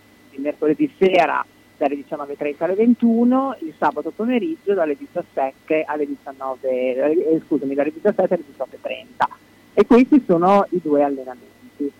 Eh, poi se l'amatore ritiene di voler venire anche il martedì e venerdì non ci sono problemi, ce ne sono altri di allenamenti. È chiaro bisogna vedere che tipo di preparazione ha lui e, e- e a che tipo di preparazione vuole arrivare, quanto vuole chiedere al suo fisico, quanto riesce a sopportare. Non, eh, la palestra è aperta a qualsiasi eh, richiesta che l'iscritto naturalmente eh, il maestro Trassi che insomma, vede un pochino anche la preparazione dell'atleta dell'iscritto com'è. Ecco, ricordiamo gli indirizzi. No, mi stanno suggerendo, mi stanno suggerendo, cosa interessante, perché io che faccio commerciale all'interno della struttura, insomma, mi, mi sarebbe dovuta venire in mente. Tienno e te potreste venire al corso amatore. Ma infatti la mia domanda era, c'è un limite d'età? Era interessata la Eh, domanda. no, no, eh, volevo capire il limite d'età. Non c'è limite d'età, sai? Bene. Non c'è, quindi Non abbiamo limiti di età. Noi facciamo i corsi di bambini dai 4 anni, che non è il vostro caso, però andiamo oltre, per oltre, poco, eh. oltre, e non è nemmeno questo il vostro caso perché voi siete due giovanotti, però No, no, ma ti- potete venire quando volete. Tienno, sai, Tienno era come il numero uno di Alan Ford, no? Mm. Lui ha, è- è- ha vissuto anche ai tempi delle guerre puniche, per cui eh, Ah, lui, ma allora ci conoscevamo. No, lui eh, conosce tutto, quindi eh, è- è- è- insomma, eh, va un po' indietro nel tempo. Poi io sono nativo di Budrio, quindi Castenaso e, Mm. e giocare in casa. Eri il vicino di casa. Eh, e infatti C'è rivalità però tra, Bud- tra Budrio e Eh, Castenaso. eh. adesso, adesso viene la Ma Budrio non battutaccia. c'è mai stato Giudo, Eh, sì. non c'è nessun tipo di rivalità. Comunque viene la battutaccia, quello ha tirato fuori la battutaccia, non possiamo non dirla. Lui era famoso per l'Ocarina. Ma questo è un. eh, Quelli, quelli Ah, di Bignami, eh? Budrio sono famosi per quello. eh. Esatto, Ah, certo. esatto, esatto. Quelli di Budrio sono famosi per quello. eh, certo. pensa che mia figlia è andata in Giappone e ha comprato delle ocarine originali di Budrio in Giappone. Ah, è comodo, è comodo, eh, però ha fatto il No, giro largo. normale. Ha fatto il giro largo. Veramente, è impressionante. se- Vero, ti ringrazio Simonetta. Ci Ciao, bocca al lupo per domani allora. Per le mete più affascinanti e le proposte più interessanti per un viaggio di gruppo o individuale, in tutta sicurezza nei luoghi più belli del mondo, Sugar Viaggi. Tante destinazioni in continuo aggiornamento. Scegli la tua, garantisce Sugar. Gli uffici in via Rivareno 77A a Bologna sono aperti dal lunedì e venerdì dalle 9.30 alle 12.30 in completa sicurezza. Sugar Viaggi, telefono 051 23 21 24. Viaggiare. Salve, signor Pietro! Stavo inseguendo l'amante di mia moglie. Ha messo la freccia a destra e ha svoltato a sinistra. Io invece ero inseguito dal cornuto, mi si è incastrata la freccia e, E adesso, adesso siamo qua. Quindi... Nettuno Agenzia Onoranze Funebri, disponibile 24 ore su 24 con uffici a Borgo Panigale e a Zola Predosa. Azienda convenzionata per servizi di cremazione e cerimonie funebri. Per informazioni e preventivi Nettuno Agenzia Onoranze Funebri 051 400 131. La Casa dei Ricordi. Casa di riposo per persone di terza età situata nel verde delle colline di Pianoro. Struttura adibita a casa famiglia per persone parzialmente e completamente autosufficienti. Personale altamente specializzato in servizi assistenziali per anziani 24 ore su 24 e gestione dei servizi alberghieri. Gli ospiti della Casa dei Ricordi potranno trovare assistenza infermieristica, fisioterapica, medica, terapia occupazionale per stimolare il proseguimento della vita in ambiente familiare. Puoi contattare la Casa dei Ricordi 051 485 51 25. Ci sono negozi nuovi che vanno visitati, tra questi Sanitaria Altedo, telefono 351 634 80 87. Sanitaria Altedo propone articoli ortopedici ed elettromedicali, vendita e noleggio di ausili sanitari, corsetteria, guaine contenitive modellanti, plantari su misura, calzature ortopediche fisiologiche, calze preventive e terapeutiche. Sanitaria Altedo ed Altedo in Piazza della Pace 5C, telefono 351 634 80 87. Si valutano consegne a domicilio e chi si presenta a nome di Radio San Luchino potrà usufruire di uno sconto del 10%. Sanitaria Altedo, valla a trovare! I nostri amici animali vanno rispettati ed accuditi e soprattutto controllati. L'ambulatorio veterinario della dottoressa Barbara Iori con telefono 320 539 3808 è il posto ideale per rassicurarti sulla salute del tuo amico a quattro zampe. Dalla dottoressa Iori troverai esperienza qualificata per controllare il tuo animale da compagnia e rassicurarti sulla sua salute ambulatorio veterinario della dottoressa Barbara Iori a Malalbergo in via Borgo Padova 1A. Telefono 320 539 3808. Reperibilità 24 ore su 24. Tu sarai tranquillo e lui accudito con professionalità.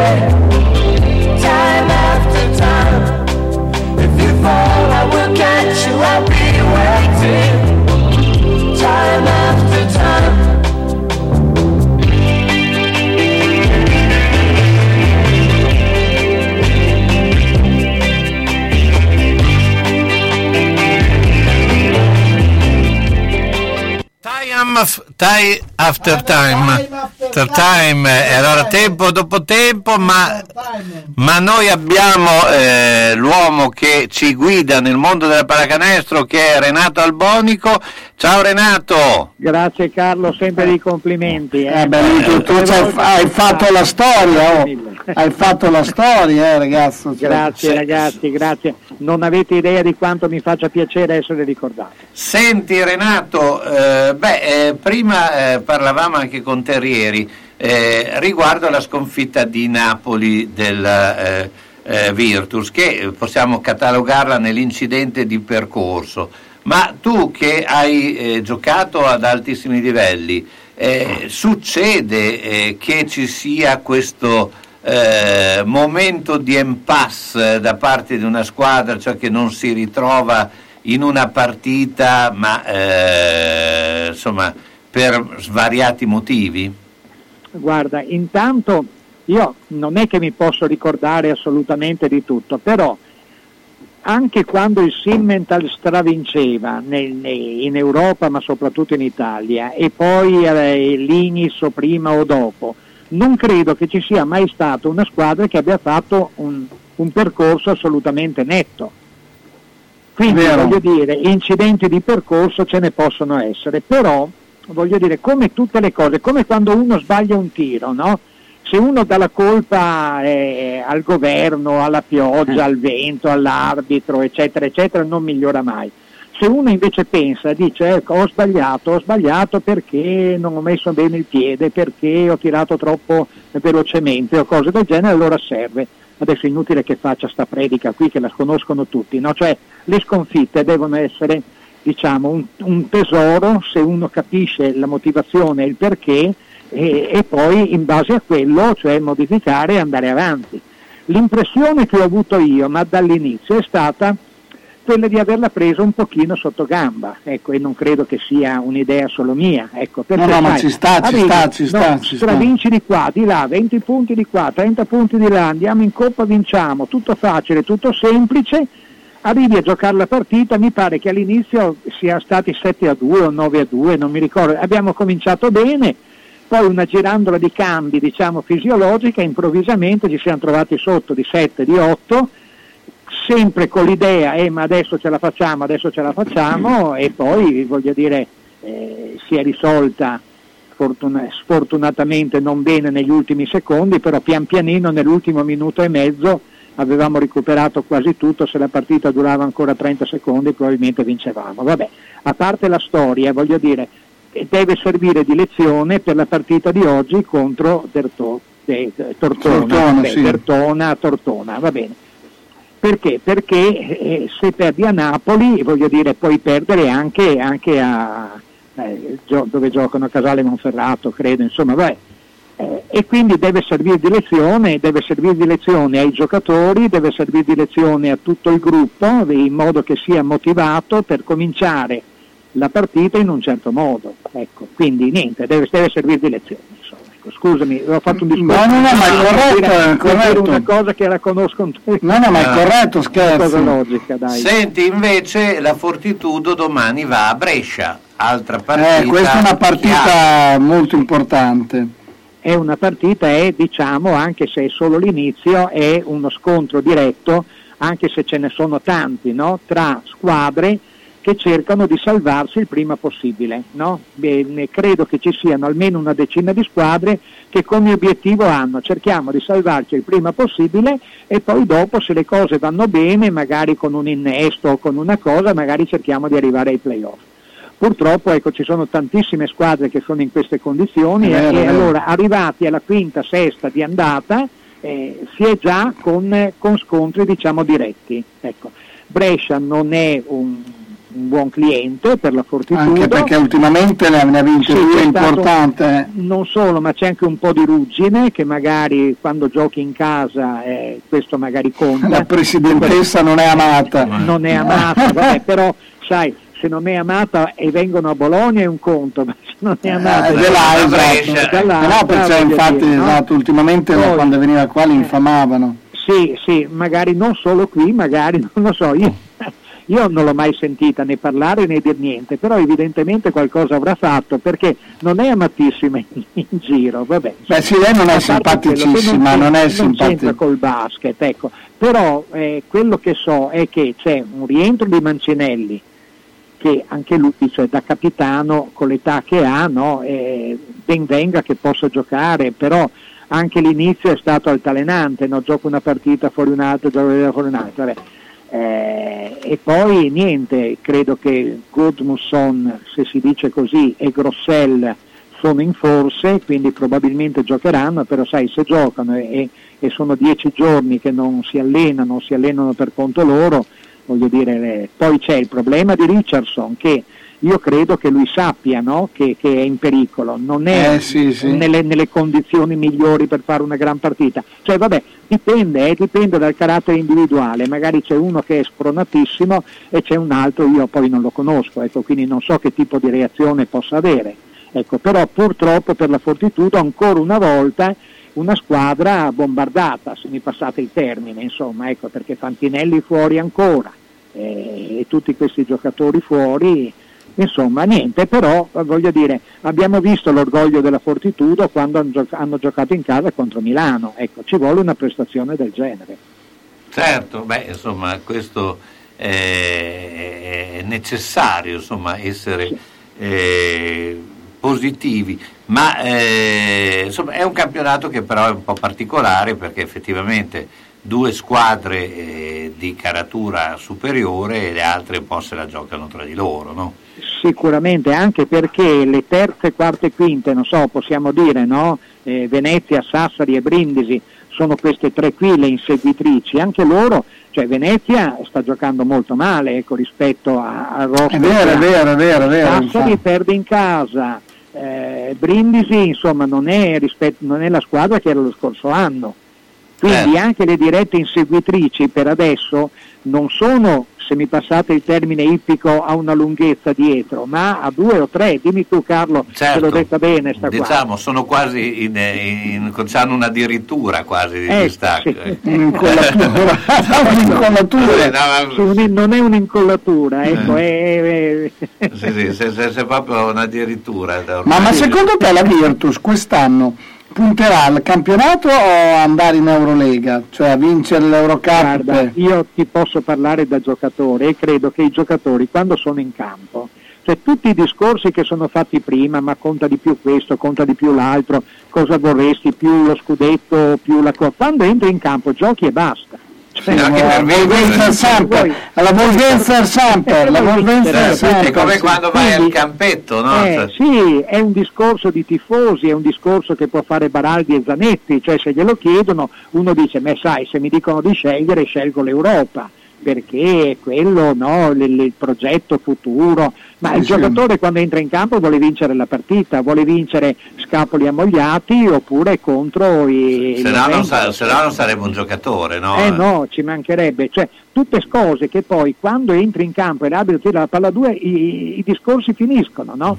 Vuoi solo far canestro in attacco e recuperare una palla in difesa, ecco, quello Renato, ti ringrazio, Renato Grazie a Albodi. voi, ragazzi. Grazie. Bruna? E questo chi è? Non ci vedo bene, devo stare attenta a dove metto i piedi. Ah, ma adesso il rimedio è vado da Mondovisione. Mi hanno detto che ci sono delle offerte fantastiche. Occhiale progressivo con lenti e montatura a soli 150 euro. Occhiale completo con lenti antiriflesso a soli 100 euro. Si può anche guardare il sito www.otticamondovisionebo.it Mondovisione a Bologna in via Ferrarese 20C. Telefono 051 631 37 37. Professionisti esperti per vedere bene spendendo il giusto. Ciao Bruna! Eh, ma adesso ti vedo, eh, sono stata da Mondovisione. Ciao Mauro!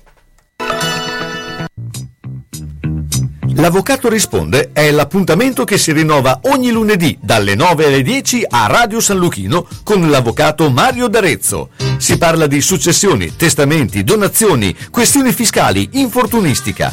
L'Avvocato D'Arezzo ha lo studio in Viale Silvani 1 a Bologna. Telefono 051 55 56 49. L'avvocato risponde appuntamento ogni lunedì alle 9 a Radio San Luchino. Casa funeraria Parini, in Val Samoggia, la prima su Bologna e provincia. Un luogo dove dare tranquillità e riservatezza alle famiglie colpite da lutto, con camere ardenti singole aperte tutti i giorni dalle 7 alle 19, anche in autogestione nei festivi e serali, con ingresso personalizzato tramite badge.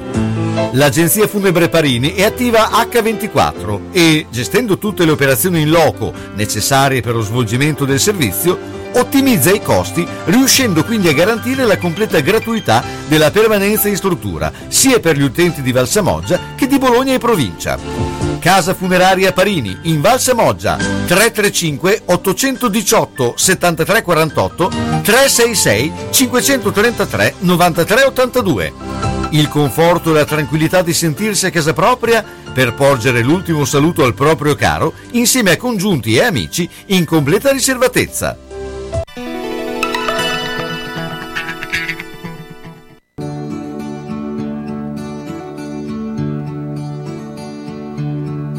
Notte scura, notte senza la sera, notte impotente, notte guerriera per altre vie, con le mani le mie, cerco le tue, cerco noi due. Spunta la luna dal monte, spunta la luna dal monte.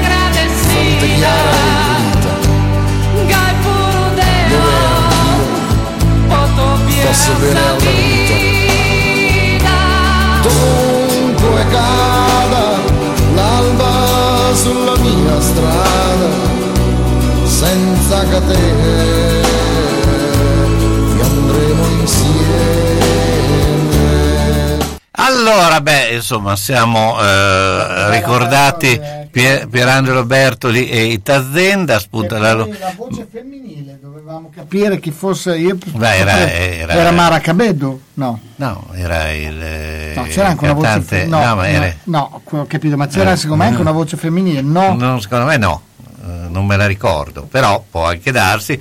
Eh, non so se ci può rispondere questo Claudio Bernagozzi, eh, che eh, l'abbiamo qui in linea, ma eh, tanto Claudio, buongiorno. Buongiorno a tutti voi. Con Claudio eh, iniziamo. Andiamo a iniziato- Roma, con Claudio andiamo a Roma. e abbiamo Sono iniziato. d'accordo, Fabrizio. Abbiamo eh, dove eh, non rispondono, questo l'abbiamo. No, ma adesso rispondo, adesso dove Risponderanno. il martedì li chiamo. Esatto. No, ma al di là di questo, eh, con Claudio abbiamo iniziato questa eh, rubrica che eh, parleremo di eh, attività podistica, sperando che venga riaperta in toto. Beh, domani- domani, Sì, eh. però eh, quando parliamo di attività podistica, diciamo l'attività aperta a tutti, no? Eh, si sta facendo, si sta lavorando per questo, però obiettivamente eh, le famose corse domenicali ancora insomma, non sono piene, no Claudio? No, diciamo che eh, un po' si eh, comincia, eh, andava benissimo la musica che c'era prima, non spunta la luna Al monte, ma si comincia a vedere un po' di luce in, in fondo al tunnel, eh, sperando che non sia il treno, ecco, che non sia un treno che ti viene dalla parte opposta. Diciamo che le camminate dopo i primi timidi tentativi che abbiamo fatto in primavera, eh, nella zona della Bassa, quella eh, più frequentata da Angelo Pareschi, eh, quale ha collaborato in iniziative domenicali un po' spontanee, tipo gli elementi collettivi, si è cominciato a fare qualcosa, abbiamo fatto un'iniziativa in ottobre a Lovoletto, poi Sala Bolognese, ci sarà Calderara eh, domani, domani ci sarà Calderara la camminata e la competitiva giovanile, per cui diciamo che il calendario pian pianino di- mh, il problema è sempre quello, l'adattamento obbligatorio e più che giusto dei protocolli alle, alle manifestazioni che abbiamo sempre organizzato che non si può, come sempre detto, non si può fare il copia incolla, per cui si è fatto all'ovoletto, lo si può fare in qualsiasi posto, oppure, eh, oppure che tutte le amministrazioni ti possono dare l'ok, perché in effetti ci sono degli oggi- de- de- dei, dei problemi di applicazione di questi protocolli, però speriamo che pian pianino, pian pianino la vaccinazione ci sta dando una grossa mano, i dati diciamo, eh, dell'epidemia non sono rassicuranti al 100% per quello che riguarda il puro dato statistico, l'avvicinamento a quel famoso 1%, però intanto qualcosa, qualche, qualche amministrazione diciamo, allenta un attimino, un attimino eh, quelle che sono eh, le giuste Ma quindi, richieste che quindi domani in contemporanea anche la maratona c'è la... Sì. Domani c'è questo bellissimo ritorno che per me ovviamente mi sta, ci sono stati i battiti del cuore. Sì, d- diciamo ritorna- per noi storici organizzatori delle Eh, prime sì. maratone, sì, eh, perché diciamolo com'è nata la maratona di Bologna. Eh, Allora, la maratona di Bologna, se posso dirlo, ma non è per piaggeria, perché è un dato storico, eh, la storia non mente, eh, non si riscrive quantomeno, è nata eh, con un articolo della persona che mi sta chiedendo come è nata, da Carlo Ordesco. Eh, Claudio, il sottoscritto, ci stava già lavorando con alcuni con la amici della Stiassi, Stiassi. che facevi la Chi Stiassi. si ricorda, chi si ricorda la Stiassi, la camminata di Stiassi, parliamo eh, degli anni 80 quando avevamo 5.000 e passa persone presenti alla camminata, una valanga di bambini. L'idea nacque da lì, molto rapidamente per festeggiare il 45esimo della, della, della nascita della Stiassi, organizzai col Circolo Stiassi da Marsabotta a Calderara, che posso garantirvi che quando arrivi su a Medellana, Lagune, Luminasio, lì eh, cominci a vedere mh, altro che la luna che spunta dal monte, comincia a avere il piatto corto, e con l'arrivo a, Marzabo- eh, con l'arrivo a Calderara, quindi Marzabotto Calderara. Cominciamo 85, 86 seconda edizione, poi un, un giornalista di, di stadio, un certo Carlo Ordesco, eh, venne l'idea di fare questa intervista e da lì partì effettivamente la Bologna, la maratona, la Bologna Maratona e in 100 giorni riuscimmo, a- in 5 mesi riuscimmo a E, e realizzarla. ricordiamo una cosa, perché all'epoca il tempo, e lì ab- abbiamo avuto un grande aiuto da Bernardoni, perché poi il gruppo era con Claudio, c'era Ro- Bernardoni Romano? Romano Bernardoni. Romano, E il gruppo che formava era eh, Claudio, c'era Martelli, c'era C'era il, il gruppo Eh, Gianiorio. eh, di nascita, il gruppo di nascita, il gruppo di nascita eh, mi piace ricordarlo anche perché due persone che non fanno più parte del nostro ambiente purtroppo ci sono venute a mancare. Il gruppo originario, il gruppo di originario comprendeva anche Vito Melito, comprendeva Luca Postati, Vito Melito nome conosciutissimo da tutto, Luca Postati anche, ma soprattutto nel nostro ambiente,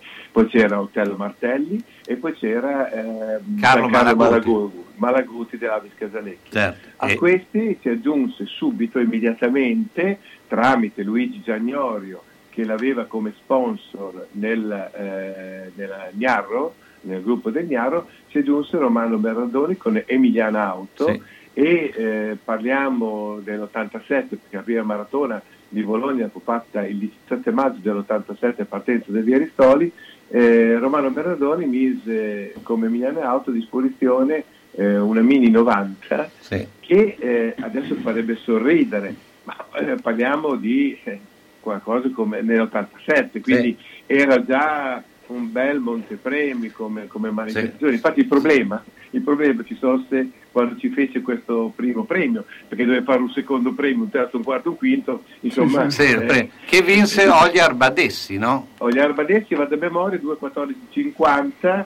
Orio si chiamava. Ogliar Badessi, il Ogliar. cognome, era un doppio do- cognome. Ah. Un doppio cognome, Ogliar Badeschi. Poi abbiamo avuto, del, del- abbiamo avuto di tutti in quella manifestazione, eh, poi ci dovemmo fermare perché oggi obiettivamente parlando ehm, Bologna è una città critica, critica. No, cosa dice? No, Vabbè, spero, di, spero di non essere fucilato. Insomma. No, no, no, beh, il famoso vino, che, il famoso champagne che sa di tappo. Eh, esatto. Ma diciamo che ehm, eh, critica soprattutto eh, per chi voleva fare quelle nostre manifestazioni. Io mi ricordo che ho avuto la fortuna in questi miei 46 anni di attività di lavorare con Adriana Amici, eh, col Giro delle Miglia e con le manifestazioni che ha avuto a mano Adriana Amici e eh, abbiamo fatto anche la partenza del Giro d'Italia. Quando andammo a misurare, quando andarono a misurare il, il- il, ehm, il giro dei viali, il giro dei viali che in macchina ci mette una vita, eh, quando andavo a misurare io di- dissi subito guardate che corto Bologna, sono 6 km il giro dei viali, per cui sembra, e, e quando devi tirare fuori una 42, eh, non puoi Non fare... poi, sono, va, poi Bologna non, te ne- non- non- non sembra, ma vai su e giù. eh, c'è un up and- Ma domani che itinerario c'è? C'è molto in centro o vai fuori? Allora, eh, se il centro, diciamo, eh, la, il muro, eh, la, la cerchia del muro, sicuramente vai fuori. Vai fuori dai viali e in pratica arrivi eh, praticamente al, eh, facendo forse 3-4 punti, eh, mh, Montagnola, eh, Barca, eh, Giardini Margherita e ai confini con San Lazzaro. Quindi provate a pensare cosa voglio dire. Io scherzando con gli amici Bologna Marathon, quando vidi il percorso, dico mi sembra come eh, settimana mistica unire i punti dall'1 al 57, perché era tutto un, un andirivieni, però è una cosa bella perché, passatemi il paragone, eh, un po' così eretico, è come New York. Tocca Ma ci sono momenti di spettacolo durante il percorso o ancora non è possibile? ma diciamo che già qualcosa stanno mettendo assieme, stanno mettendo in piedi. Io vorrei spezzare una lancia a loro favore e magari nella schiena di qualcuno che sta eh, un- con un pizzico di cattiveria eh, criticando. Ehm, quei ragazzi stanno mettendoci tantissimo. Ritornare fuori vi posso garantire, io ho provato a farli il 21 aprile del 96, infatti quando si fa riferimento a Bologna Marathon ci sia 25 anni che non, non si ritorna dopo 25 anni. Ma però ce n'è stata una del 2007. Sì, è vero. Eh. Ma è la partenza Eh, dov'è? In quindi- Piazza Maggiore? Partenza arrivi in piazza? Partenza Indipendenza, mi pare arrivo Piazza Maggiore. Poi tocca a tutti i quartieri, io con eh, i ragazzi di Bolo- di- della maratona di Crevalcore gestiremo il eh, ristoro del decimo chilometro, avremo anche una benedizione particolare perché siamo esattamente di fronte alla Eh. parrocchia del Cristo Re, quindi quindi partenza domani ore 9.30. 9.30. Poi E- a seguire la, la femminile. Io ti ringrazio. Ciao, Grazie Fabio. caro, speriamo di sentirci presto per altre novità. Vieni che andiamo a fare una passeggiata al parco? No, ho un gran male alle gambe. Vieni con me al supermercato? No, ho le ginocchia che non mi reggono. Allora ti porto subito da Palmirani a provare uno scooter elettrico. Tu starai comodamente seduto e lui ti porterà dove vuoi. Nel mese di ottobre c'è lo sconto del 10% su tutti i modelli. Vieni a provarli gratis e senza impegno. Per la stagione invernale ci sono già le nuove capottine e i parabrezza. Palmirani è ad Anzola Emilia, via Emilia 39M, telefono 051 73 38 10. Palmirani, se hai bisogno ci chiami. I nostri clienti lo sanno. Nel 2010 siamo stati i primi a offrirvi lo sconto rottamazione per passare ai televisori con il digitale terrestre e oggi siamo di nuovo in prima fila con il bonus TV dello Stato. Fino a 100 euro di sconto sui televisori di nuova generazione che dal prossimo autunno saranno indispensabili per seguire i canali digitali. Ma i fondi non sono infiniti. Affrettatevi per scoprire le tante promozioni che Brighenti Expert ha preparato per prendere al volo le migliori offerte e passare con facilità al nuovo sistema. E come sempre, tutta la consulenza e l'assistenza anche a domicilio che solo Brighenti sa darvi. Non fatevi sorprendere rischiando di rimanere bloccati nella corsa finale. Brighenti Expert City, da 70 anni il negozio di casa tua. Via Ugolenzi 4 di fianco al Paladozza. Telefono 051 55 55 11 con parcheggio gratuito al garage centro di Via Rivereno 52. Brighenti, gli esperti, siamo noi! A Casalecchio la biancheria di Ventura, in via Marconi 84, dentro il cortile di Ventura. Arianna e Sabrina propongono biancheria per la casa, abbigliamento intimo per uomo, donna e bambino, tende, tovaglie, copri divano, asciugamani e accappatoi, le lenzuola su misura Coralda per chi ha esigenze particolari e ancora la biancheria di Zucchi. Le lenzuola più belle di Bologna e provincia sono la Biancheria di Ventura a Casalecchio, via Marconi 84 all'interno del cortile di Ventura. Telefono 051 50 60 294. Aperta anche al sabato e fa consegna a domicilio. E come diceva sempre Giorgio Ventura, roba bella, roba buona. La trattoria Medea di Zola Predosa offre a chi ama la buona tavola il gusto della tradizione. Nella sua storia la pasta fatta in casa, il menù tradizionale rispettoso delle origini. Eccetto il lunedì, la trattoria Medea è aperta anche a pranzo tutti i giorni. Massima disponibilità per eventi e serate particolari. Trattoria Medea a Zola Predosa in via Mincio 32. Telefono 340 149 94 42. Luca e tutto lo staff vi aspettano.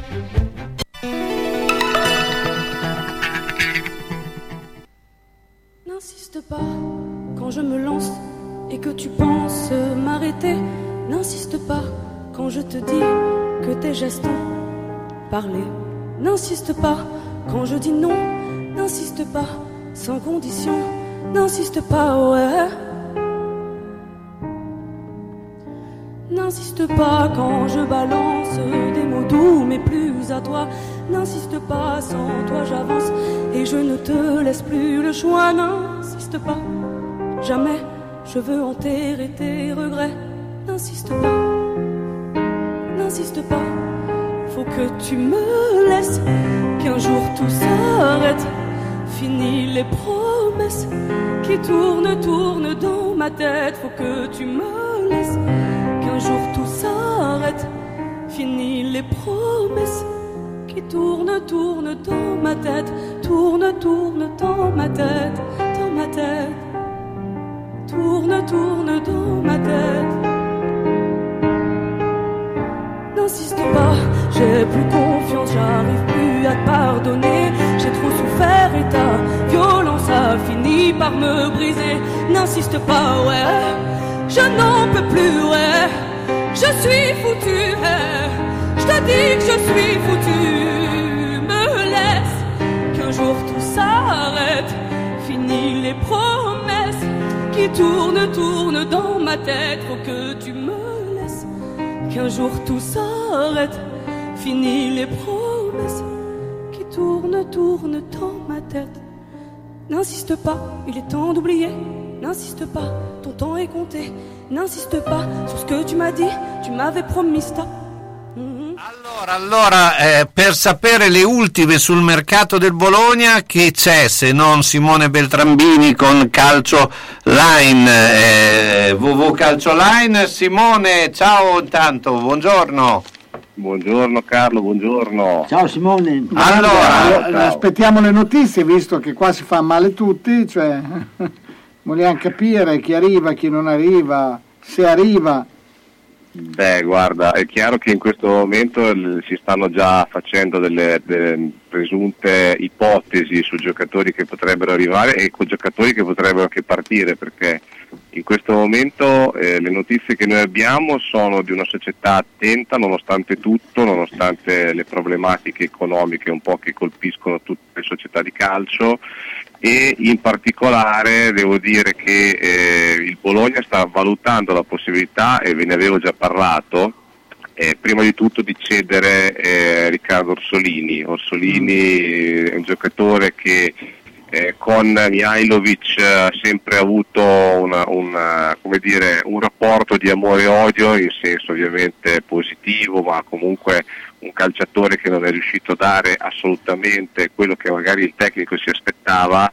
Ehm, per Orsolini si starebbe rifacendo avanti la Fiorentina dopo che in estate comunque aveva già fatto un'offerta per il giocatore, non dimentichiamocelo, si parlò di un- una cifra vicina ai 12 milioni di euro.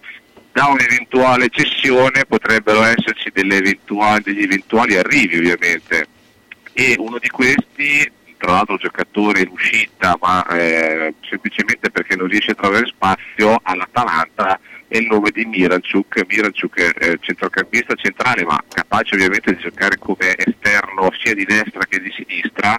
E il suo agente proprio tra ieri e oggi ha chiarito e confermato che il ragazzo lascerà Bergamo per rimanere comunque in Italia.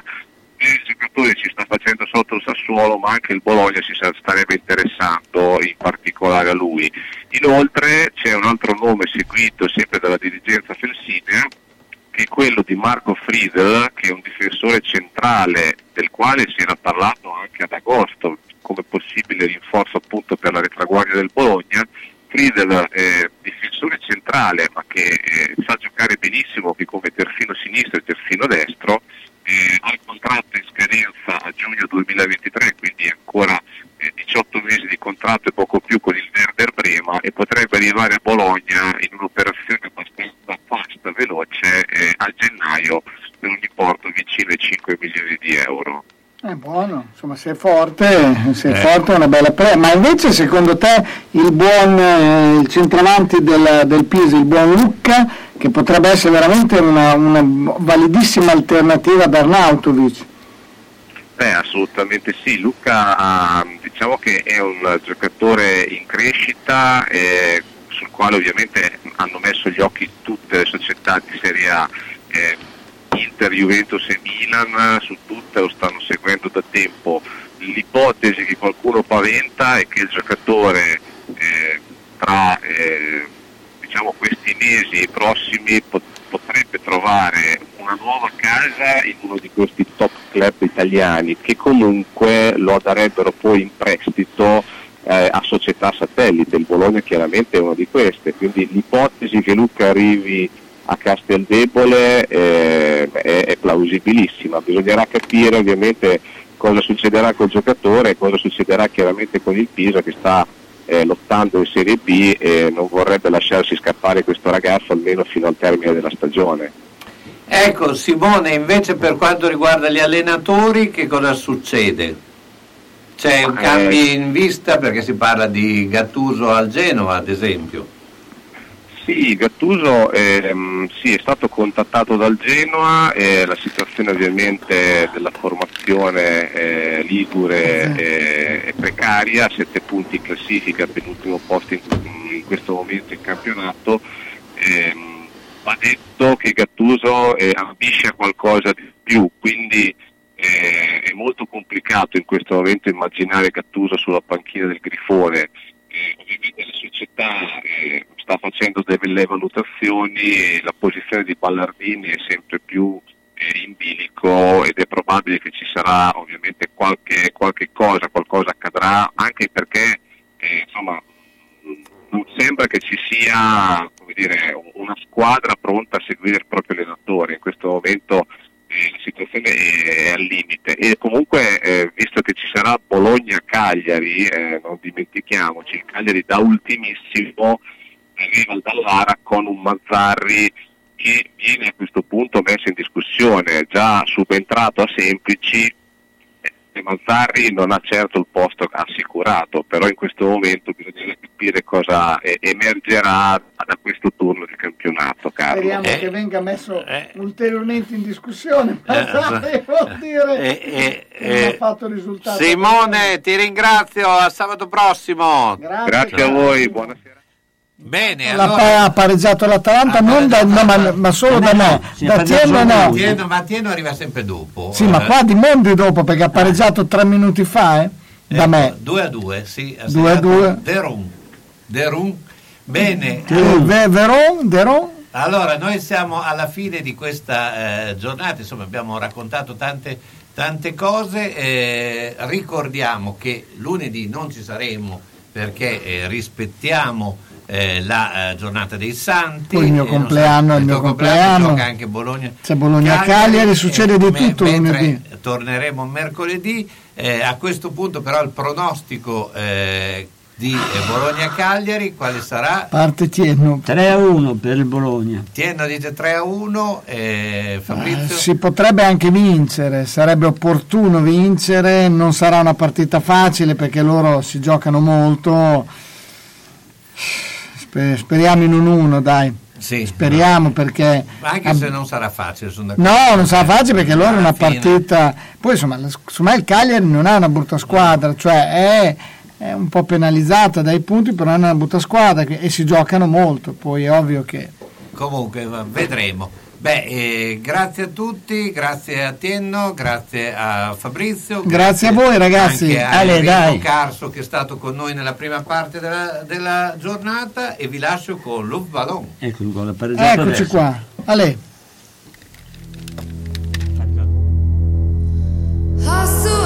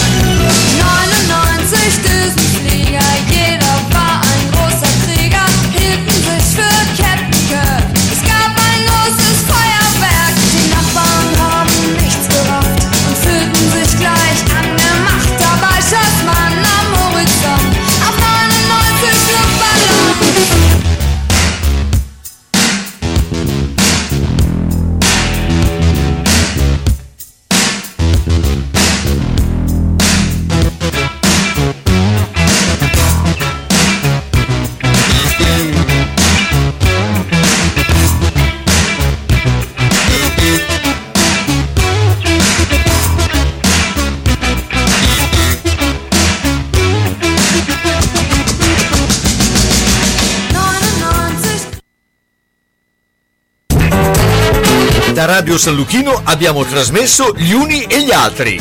Appuntamento dedicato a cultura, informazione, sport, intrattenimento e attualità. A cura di Carlo Orzesco.